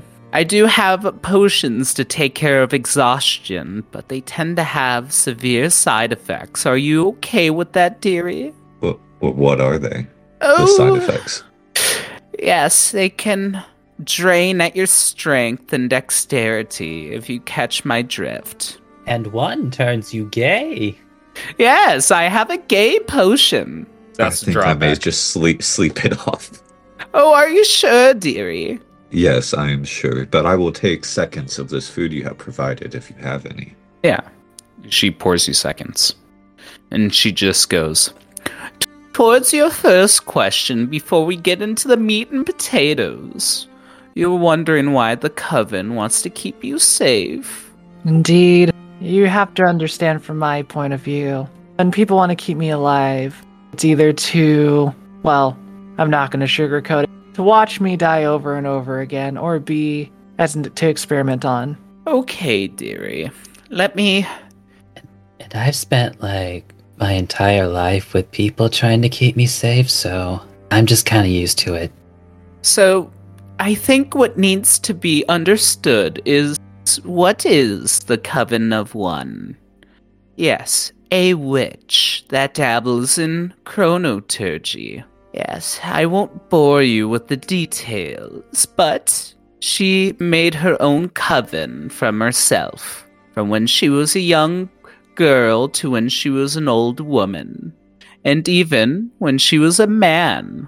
It's quite confusing. Nevertheless, they see things that normal people like you and I can't possibly fathom. For some strange reason, they seem to be playing a game, and it seems like you're an important part of it. I'm sorry, I don't mean to be mysterious about it. I really don't know.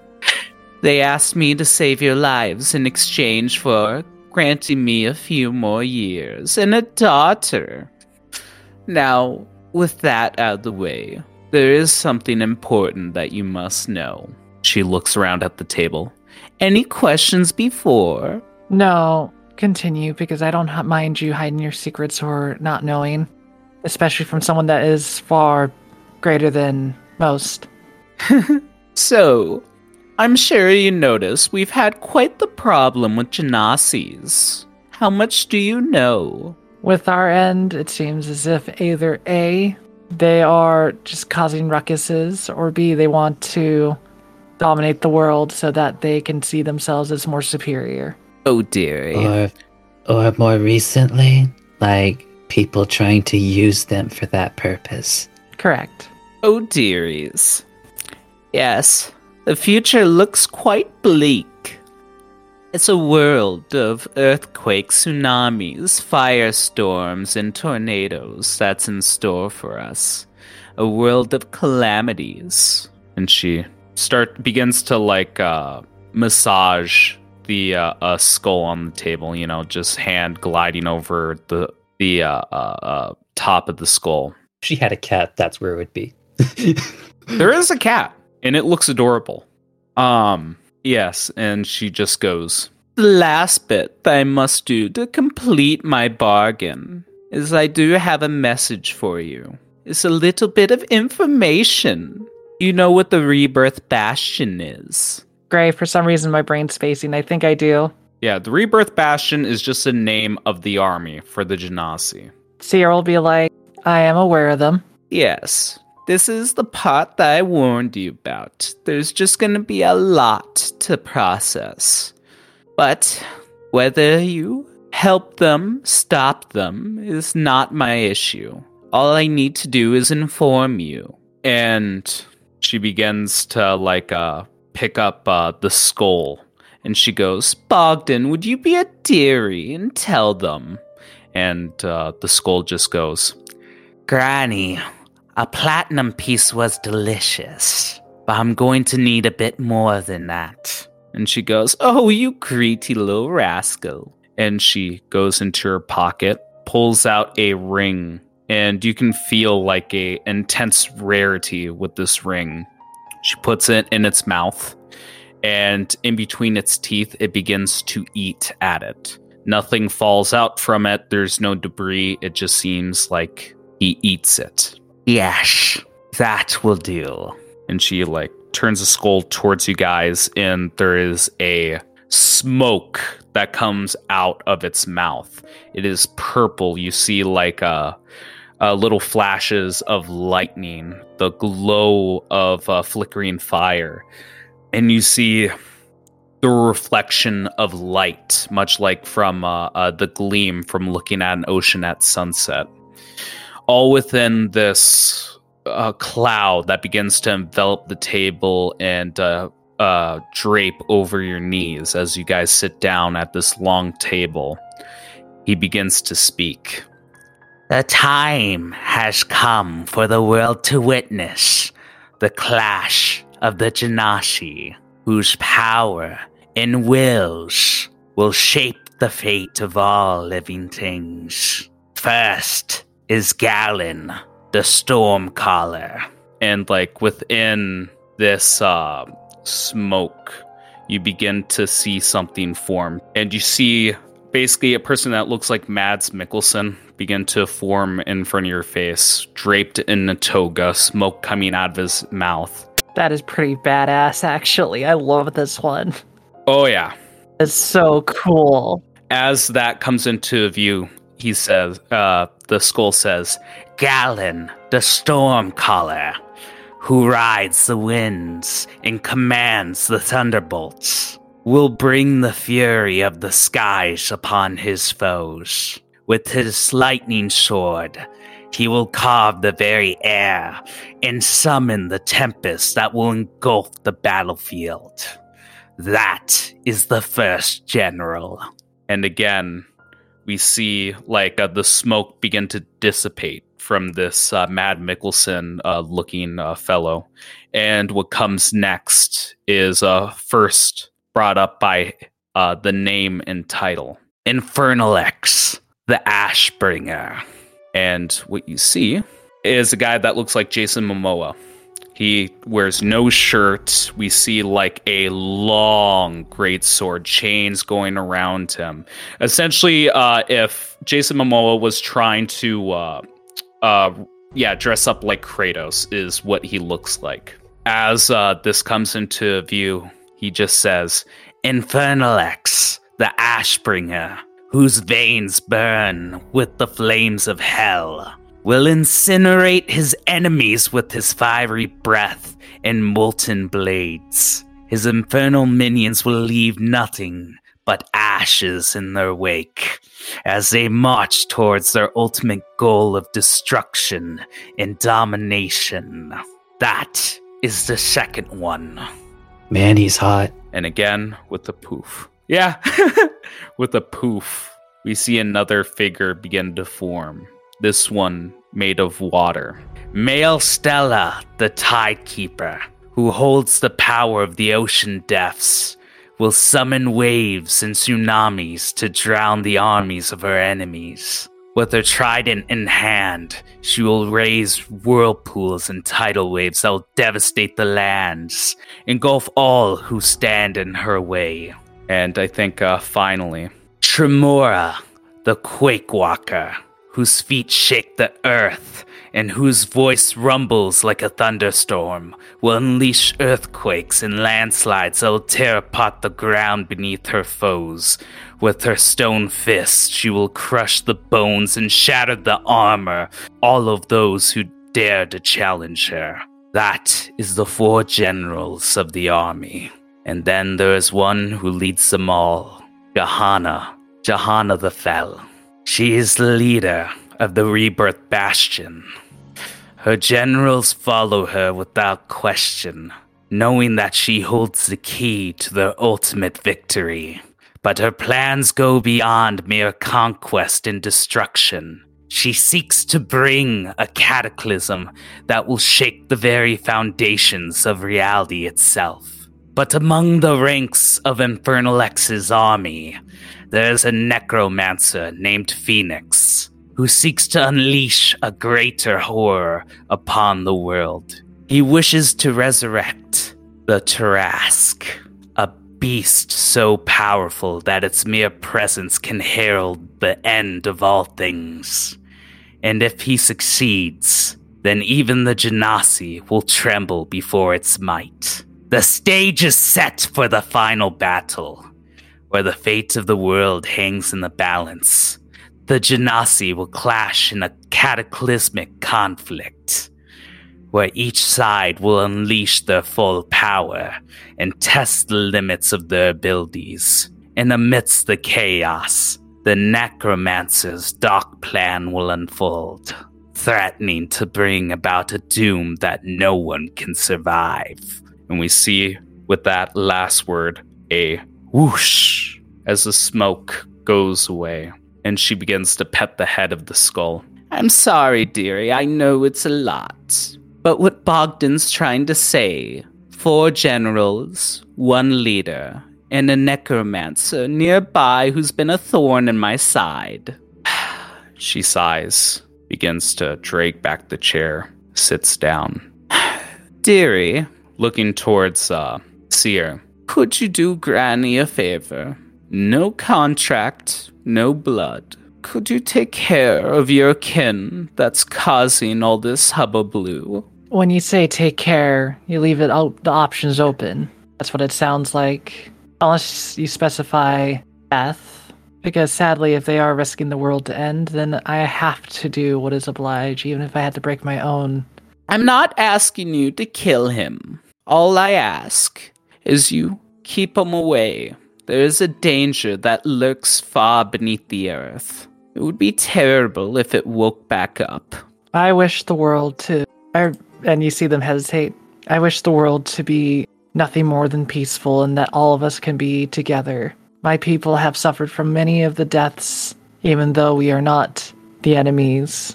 At least now we are, though, but we're like everyone else. We just come from a different area. We are reborn, not...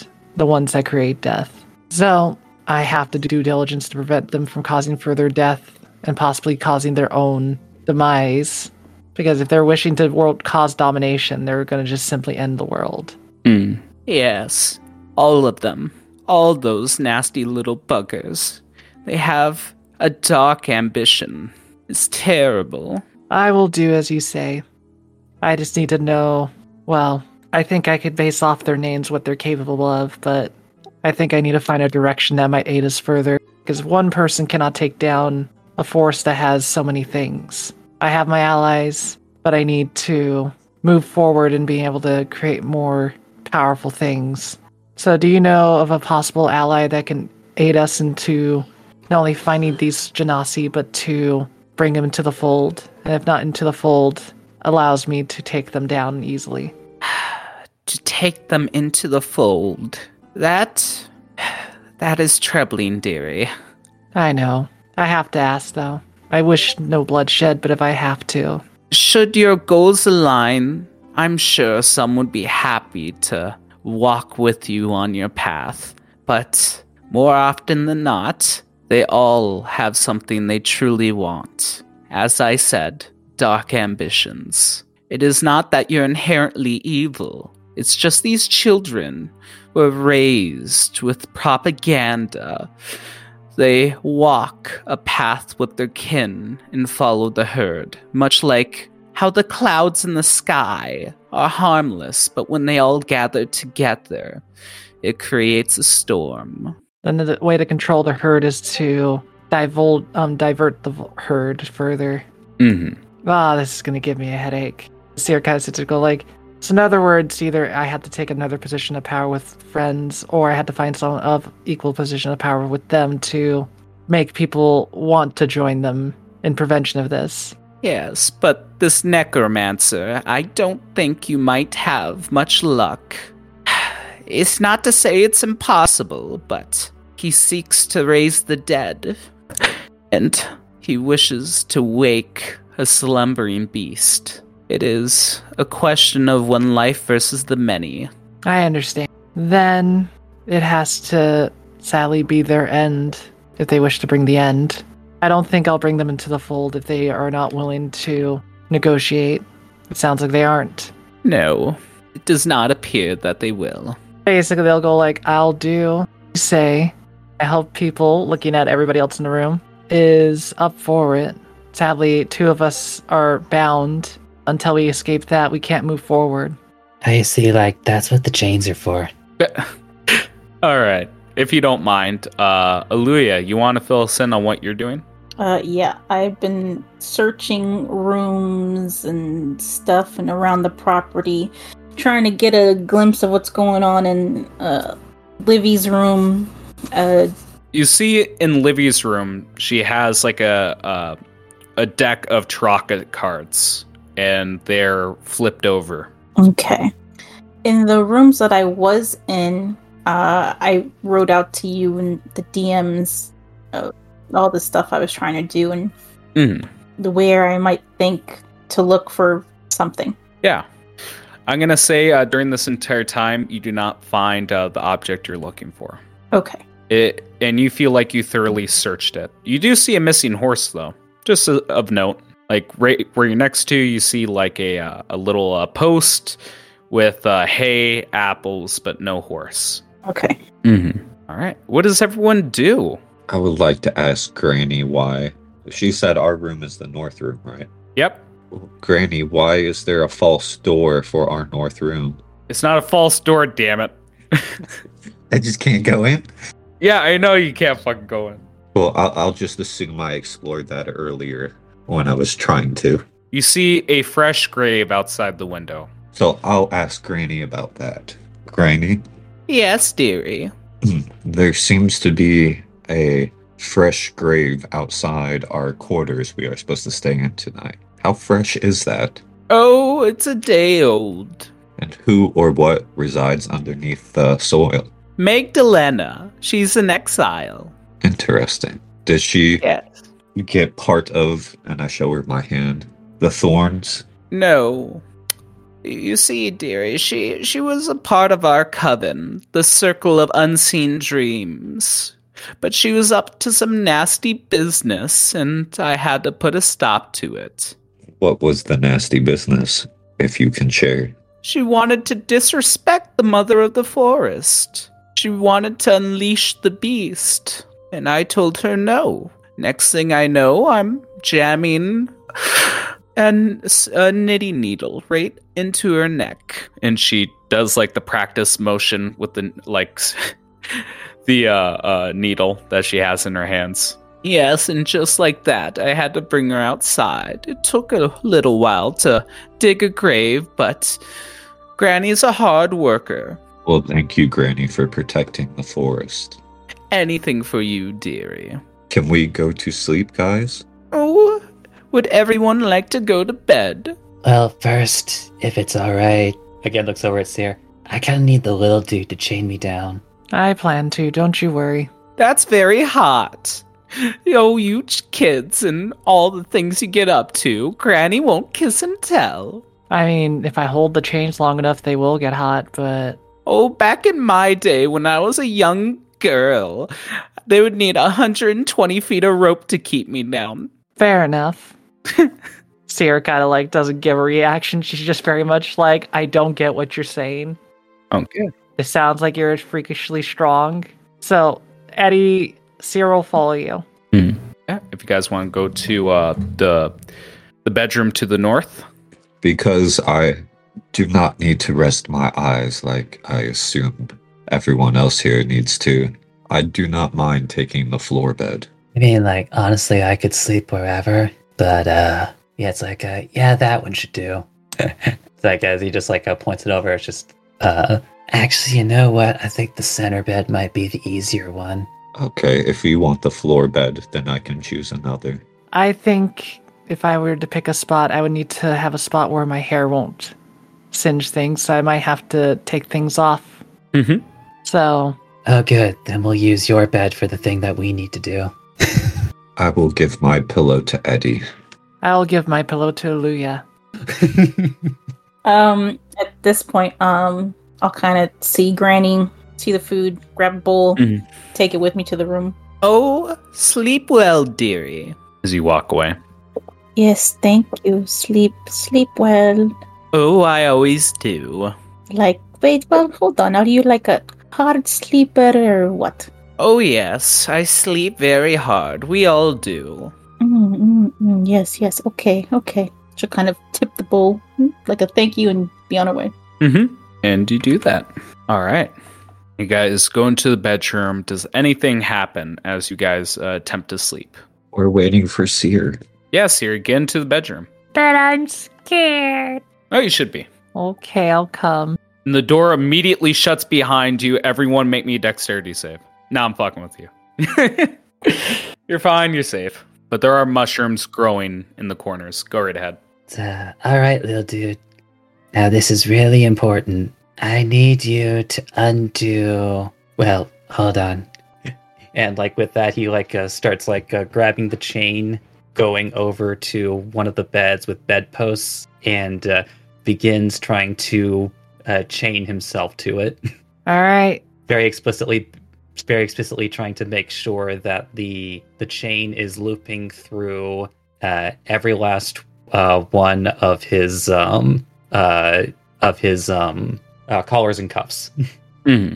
Seer will do as you say, and Seer will basically make sure that they do not move, restricting you completely. All right, we're like this now. Just give me a little bit more. Yeah, I need to also say here that your fur is matting slightly.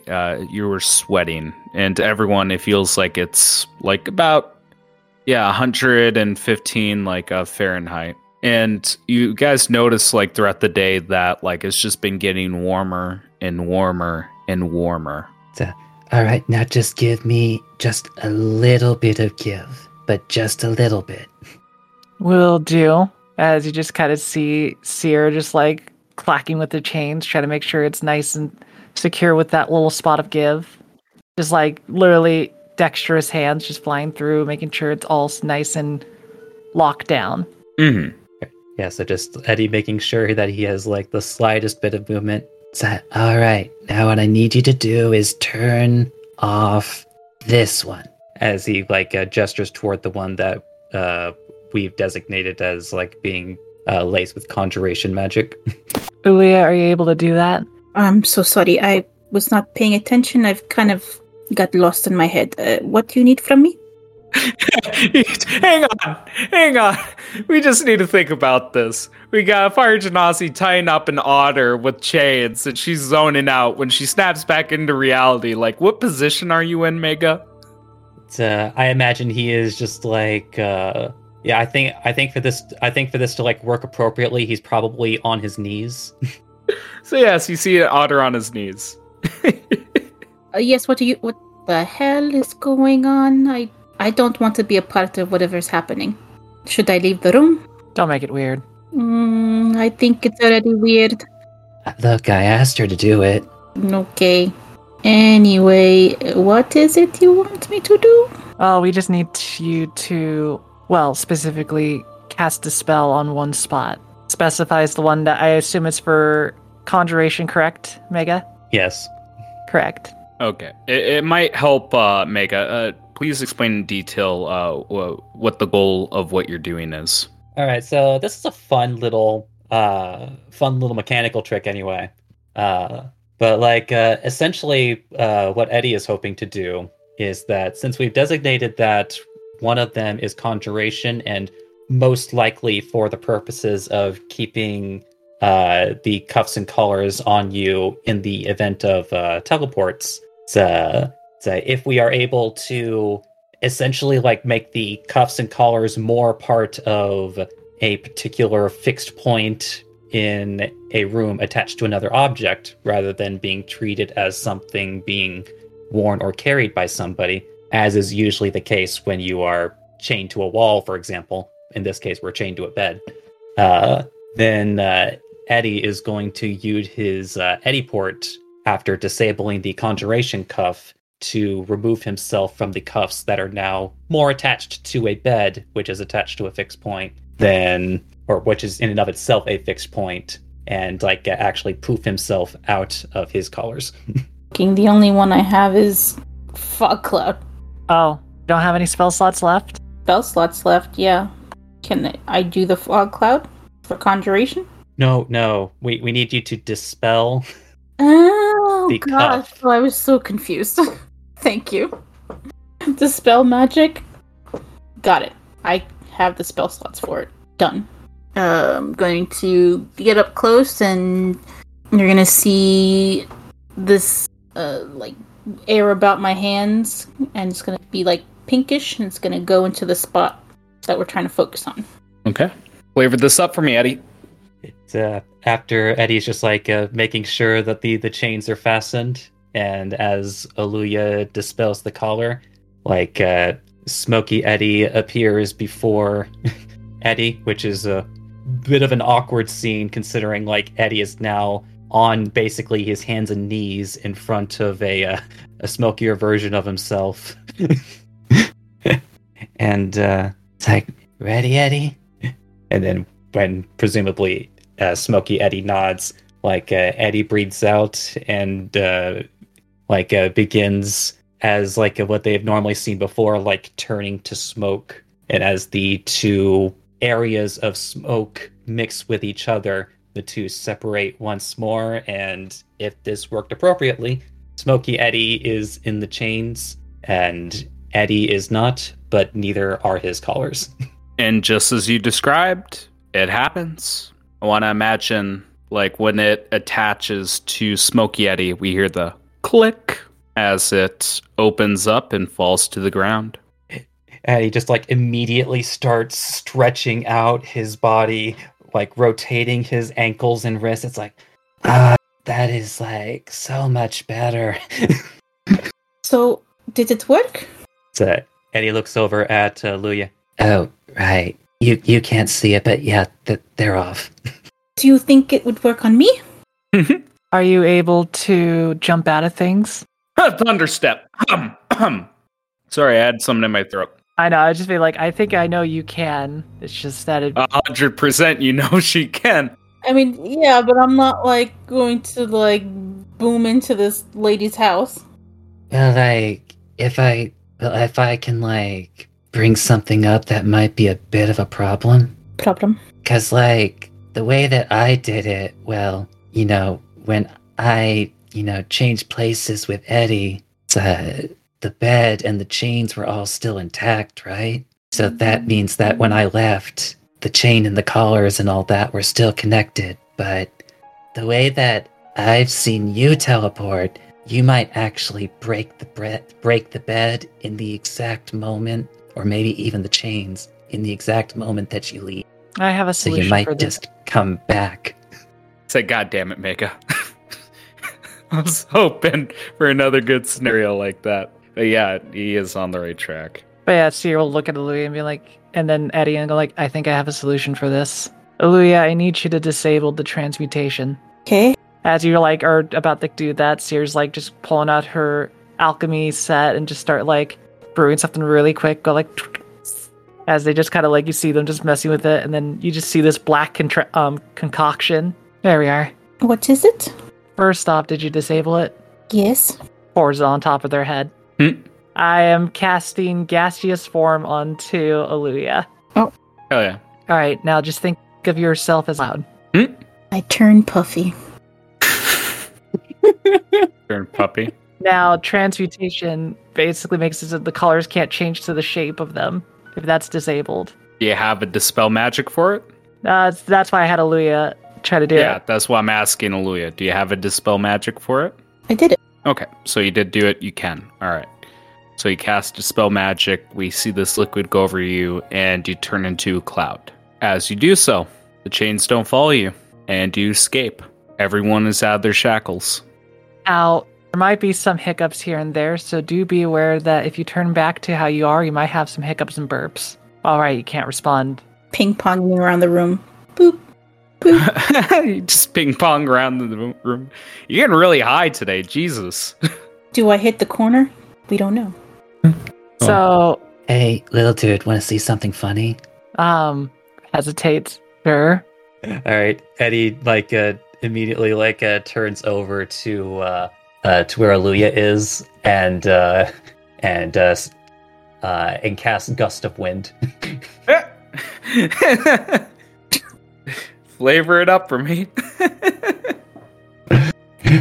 So, like, Eddie, once again, like, Eddie just, like, looks over, just, like, takes a really deep breath and starts like blowing out, and like this huge wave of noxious smoke just starts like pouring out from his mouth in a continuous stream in the direction of like Aaliyah, who is now, you know, up in the air.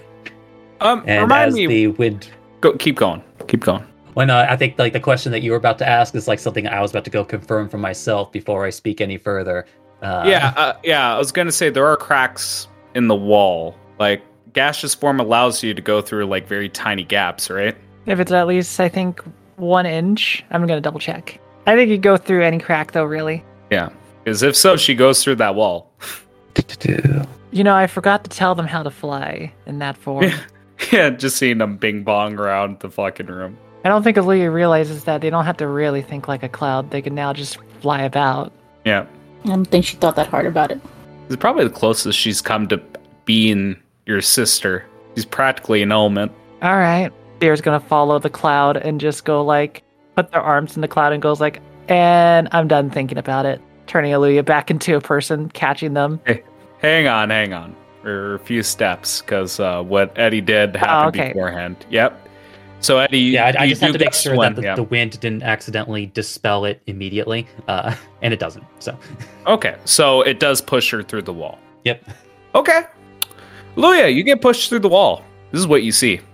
You see a horse at the center of a carpet. The blood sigil with ruins around it. You see a sacrificial altar, an open tomb, half of a body. Intestines strewn about, a heart, and red lights everywhere. How do you react? Am I still a cloud?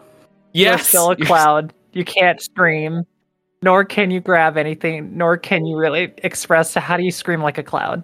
Nobody knows what's happening, but there is glee in Luya, but you don't know why. Yeah. Even though she's looking at horror. Yeah. Okay. Yeah. There's no way for me to come out of this form here, right? Well, you can... Well, no, I'm the one that kind of controls it from what I think. I double check. It's me really reading the spell a lot. Because technically I'm the one concentrating. You can fly around, though. I'll get a better layout of the room. Ping! Yep.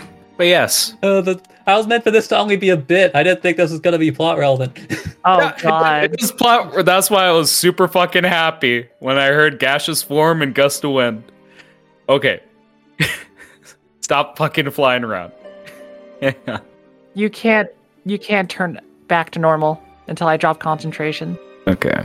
But you can move freely. Yeah. So what do you guys do?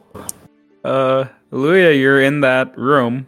Eddie, can you reverse it? Please have me reverse it. Oh, oops. I can turn it off, but I guess she slipped through one of the cracks or something. All right. The wind is still blowing, and it smells oddly of skunk in this room. If you could hear us, can you come back? I would really appreciate it, because I don't want to stop thinking about this and turning you into something back into a room we shouldn't be in. Oh, wait, hold on. I'll try to talk to her. Okay. As Eddie is going to focus himself, I guess, in the direction that he blew her off in. And cast message. He's like, "Hey, bruh, are you all right? I turned the wind off. It was just a joke." Am I able to reply in my cloud form? You are able to reply physically, but you can respond. Until you can. Well, you blew me into a different room. Do you think that Seer can stop thinking about it so I can come down in this room? Yeah, okay. So Eddie just looks over at Seer. I'm not sure why, but she wants you to forget about it. First off, no. Second off, why? Eddie sends a new message. She said no and wants to know why. A crazy thing in this room. Looks like black magic. Really weird. I want to investigate. I mean, they could look at it as a cloud. What do they want to investigate it for is the question. And one, do we really want to make the person that let us stay mad? Especially a hag. Eddie is playing telephone here, so you can essentially talk with each other directly. Just imagine that Eddie is giving the responses in the most Eddie ways possible. So talk like stoners in between both of you. So like, you see, there's like this thing here, and I kind of need my hands to investigate it, and I can't in this cloud form. I mean, I get it. I understand. But I need to know, like, why you want to investigate it now instead of just, like, chilling with all the little dudes and friends here. Well, like, if I could tell you, I would, but I kind of can't. But if I could, I totally would. So I just need my hands.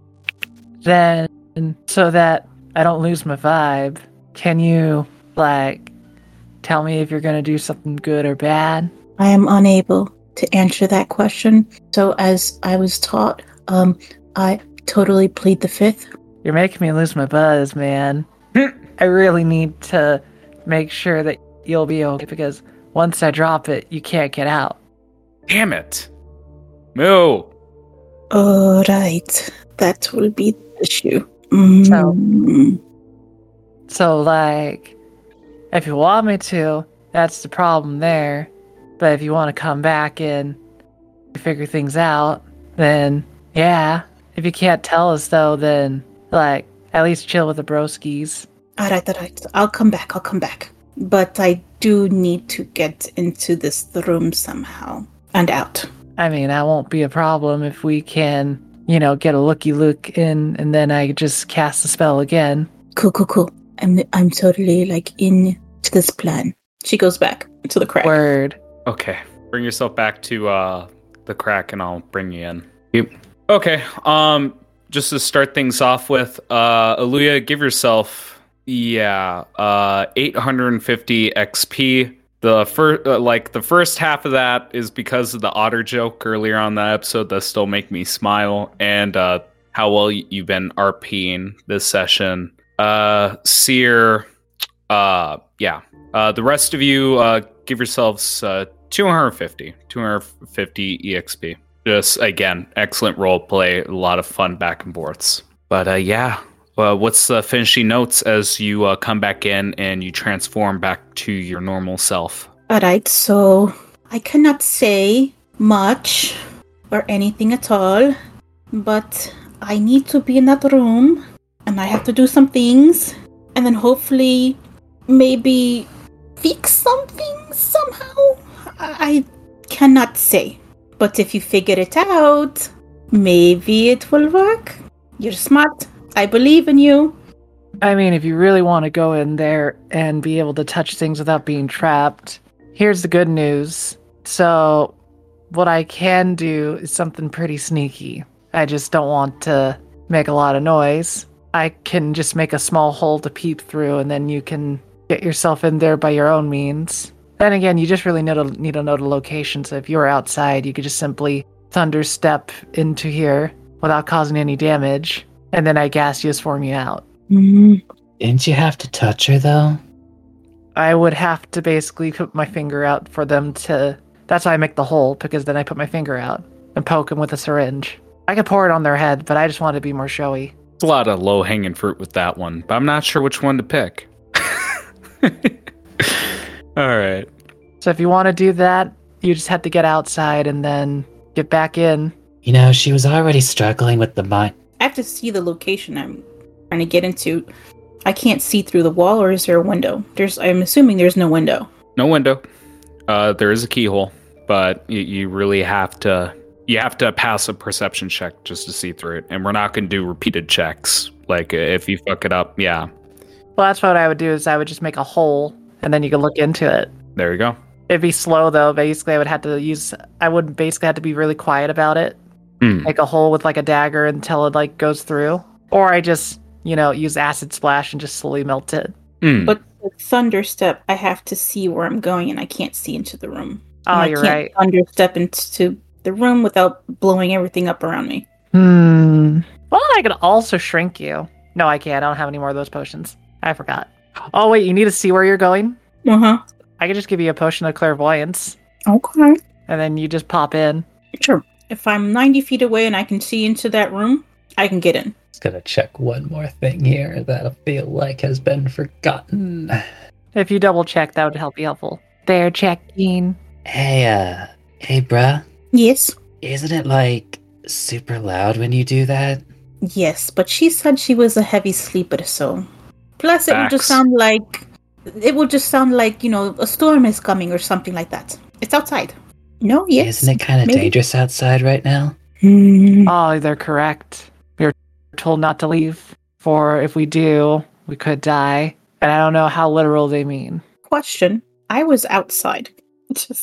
I'm being honest with you. I was searching around the place. So when does that omen kick into effect? Like now? Like when she goes to bed or before? Define that one more time. What was that? We were warned not to go outside, right?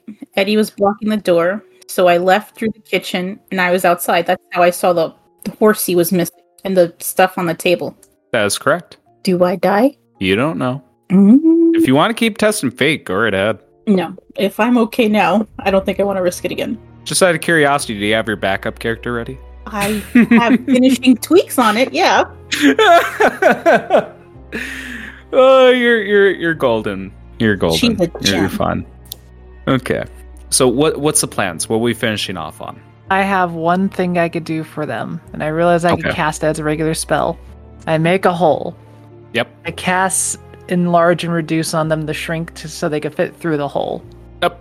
It doesn't it just decrease by one size? Like medium to small? They turn small at least. The thing is, here's what I'm planning to do, Gray. I'm planning to make a hole small enough for them to go through, and then when they come back, I mend the hole. Okay. The 3 feet sounds about right in diameter, I believe. It's a big asshole. I believe. Yeah. Well, it's just for a small creature to squeeze through. Just keep in mind, like it, even for like the average height and weight for a small creature, it's not like you can make like a fist-size hole. You know what I mean? Oh, no, I'm aware, but that's what I'm saying. It's because smaller makes it easier because, like, for small, it's about 2 to 4 feet in height. Yeah, I believe I'm thinking about this correctly. I'm thinking 3 feet diameter sounds appropriate. It might be a lot bigger than how I'm envisioning it, but it sounds right. Not a problem. Yeah. Why don't we just make her lay down and then shove her through the hole so it's even smaller? Hey, bros. It sounds like you're trying to go through a lot of mental gymnastics when, like, I can just do it. Same here. I mean, if you want to give it a shot, go for it. Okay. I just need to be able to see on the other side. That can't be because I cannot say why. It just has to be me. Do you have, like, special hands? Yes. My last question for you then, Aaliyah, is that will it endanger all of us if you do it? I honestly don't know. Maybe? Maybe not? Aaliyah, no offense, bruh, but seems like you're hiding something. Yes, good. You're not hiding per se, but, you know, think how you need to think, and we could come to the solution together, but I cannot say what needs to be done. Oh, you can't say it, right? Right. All right. And maybe, Gray, this might be the perfect time to end it on as Eddie smiles. It's like, all right, then let's get high. Yeah, I like that ending note, and that's what we'll end on then. Thank you for joining us. Bye-bye. This has been House Common Blood. The intro and outro music is Oh My Dog by Savick, and any other music and sound effects used in this episode are royalty-free. Credits can be found in the episode description. Please review us on whatever podcast listening app you happen to be using. And if you like us, tell other people. Word of mouth is the best way for us to grow. Thank you for joining us. Where is the fire?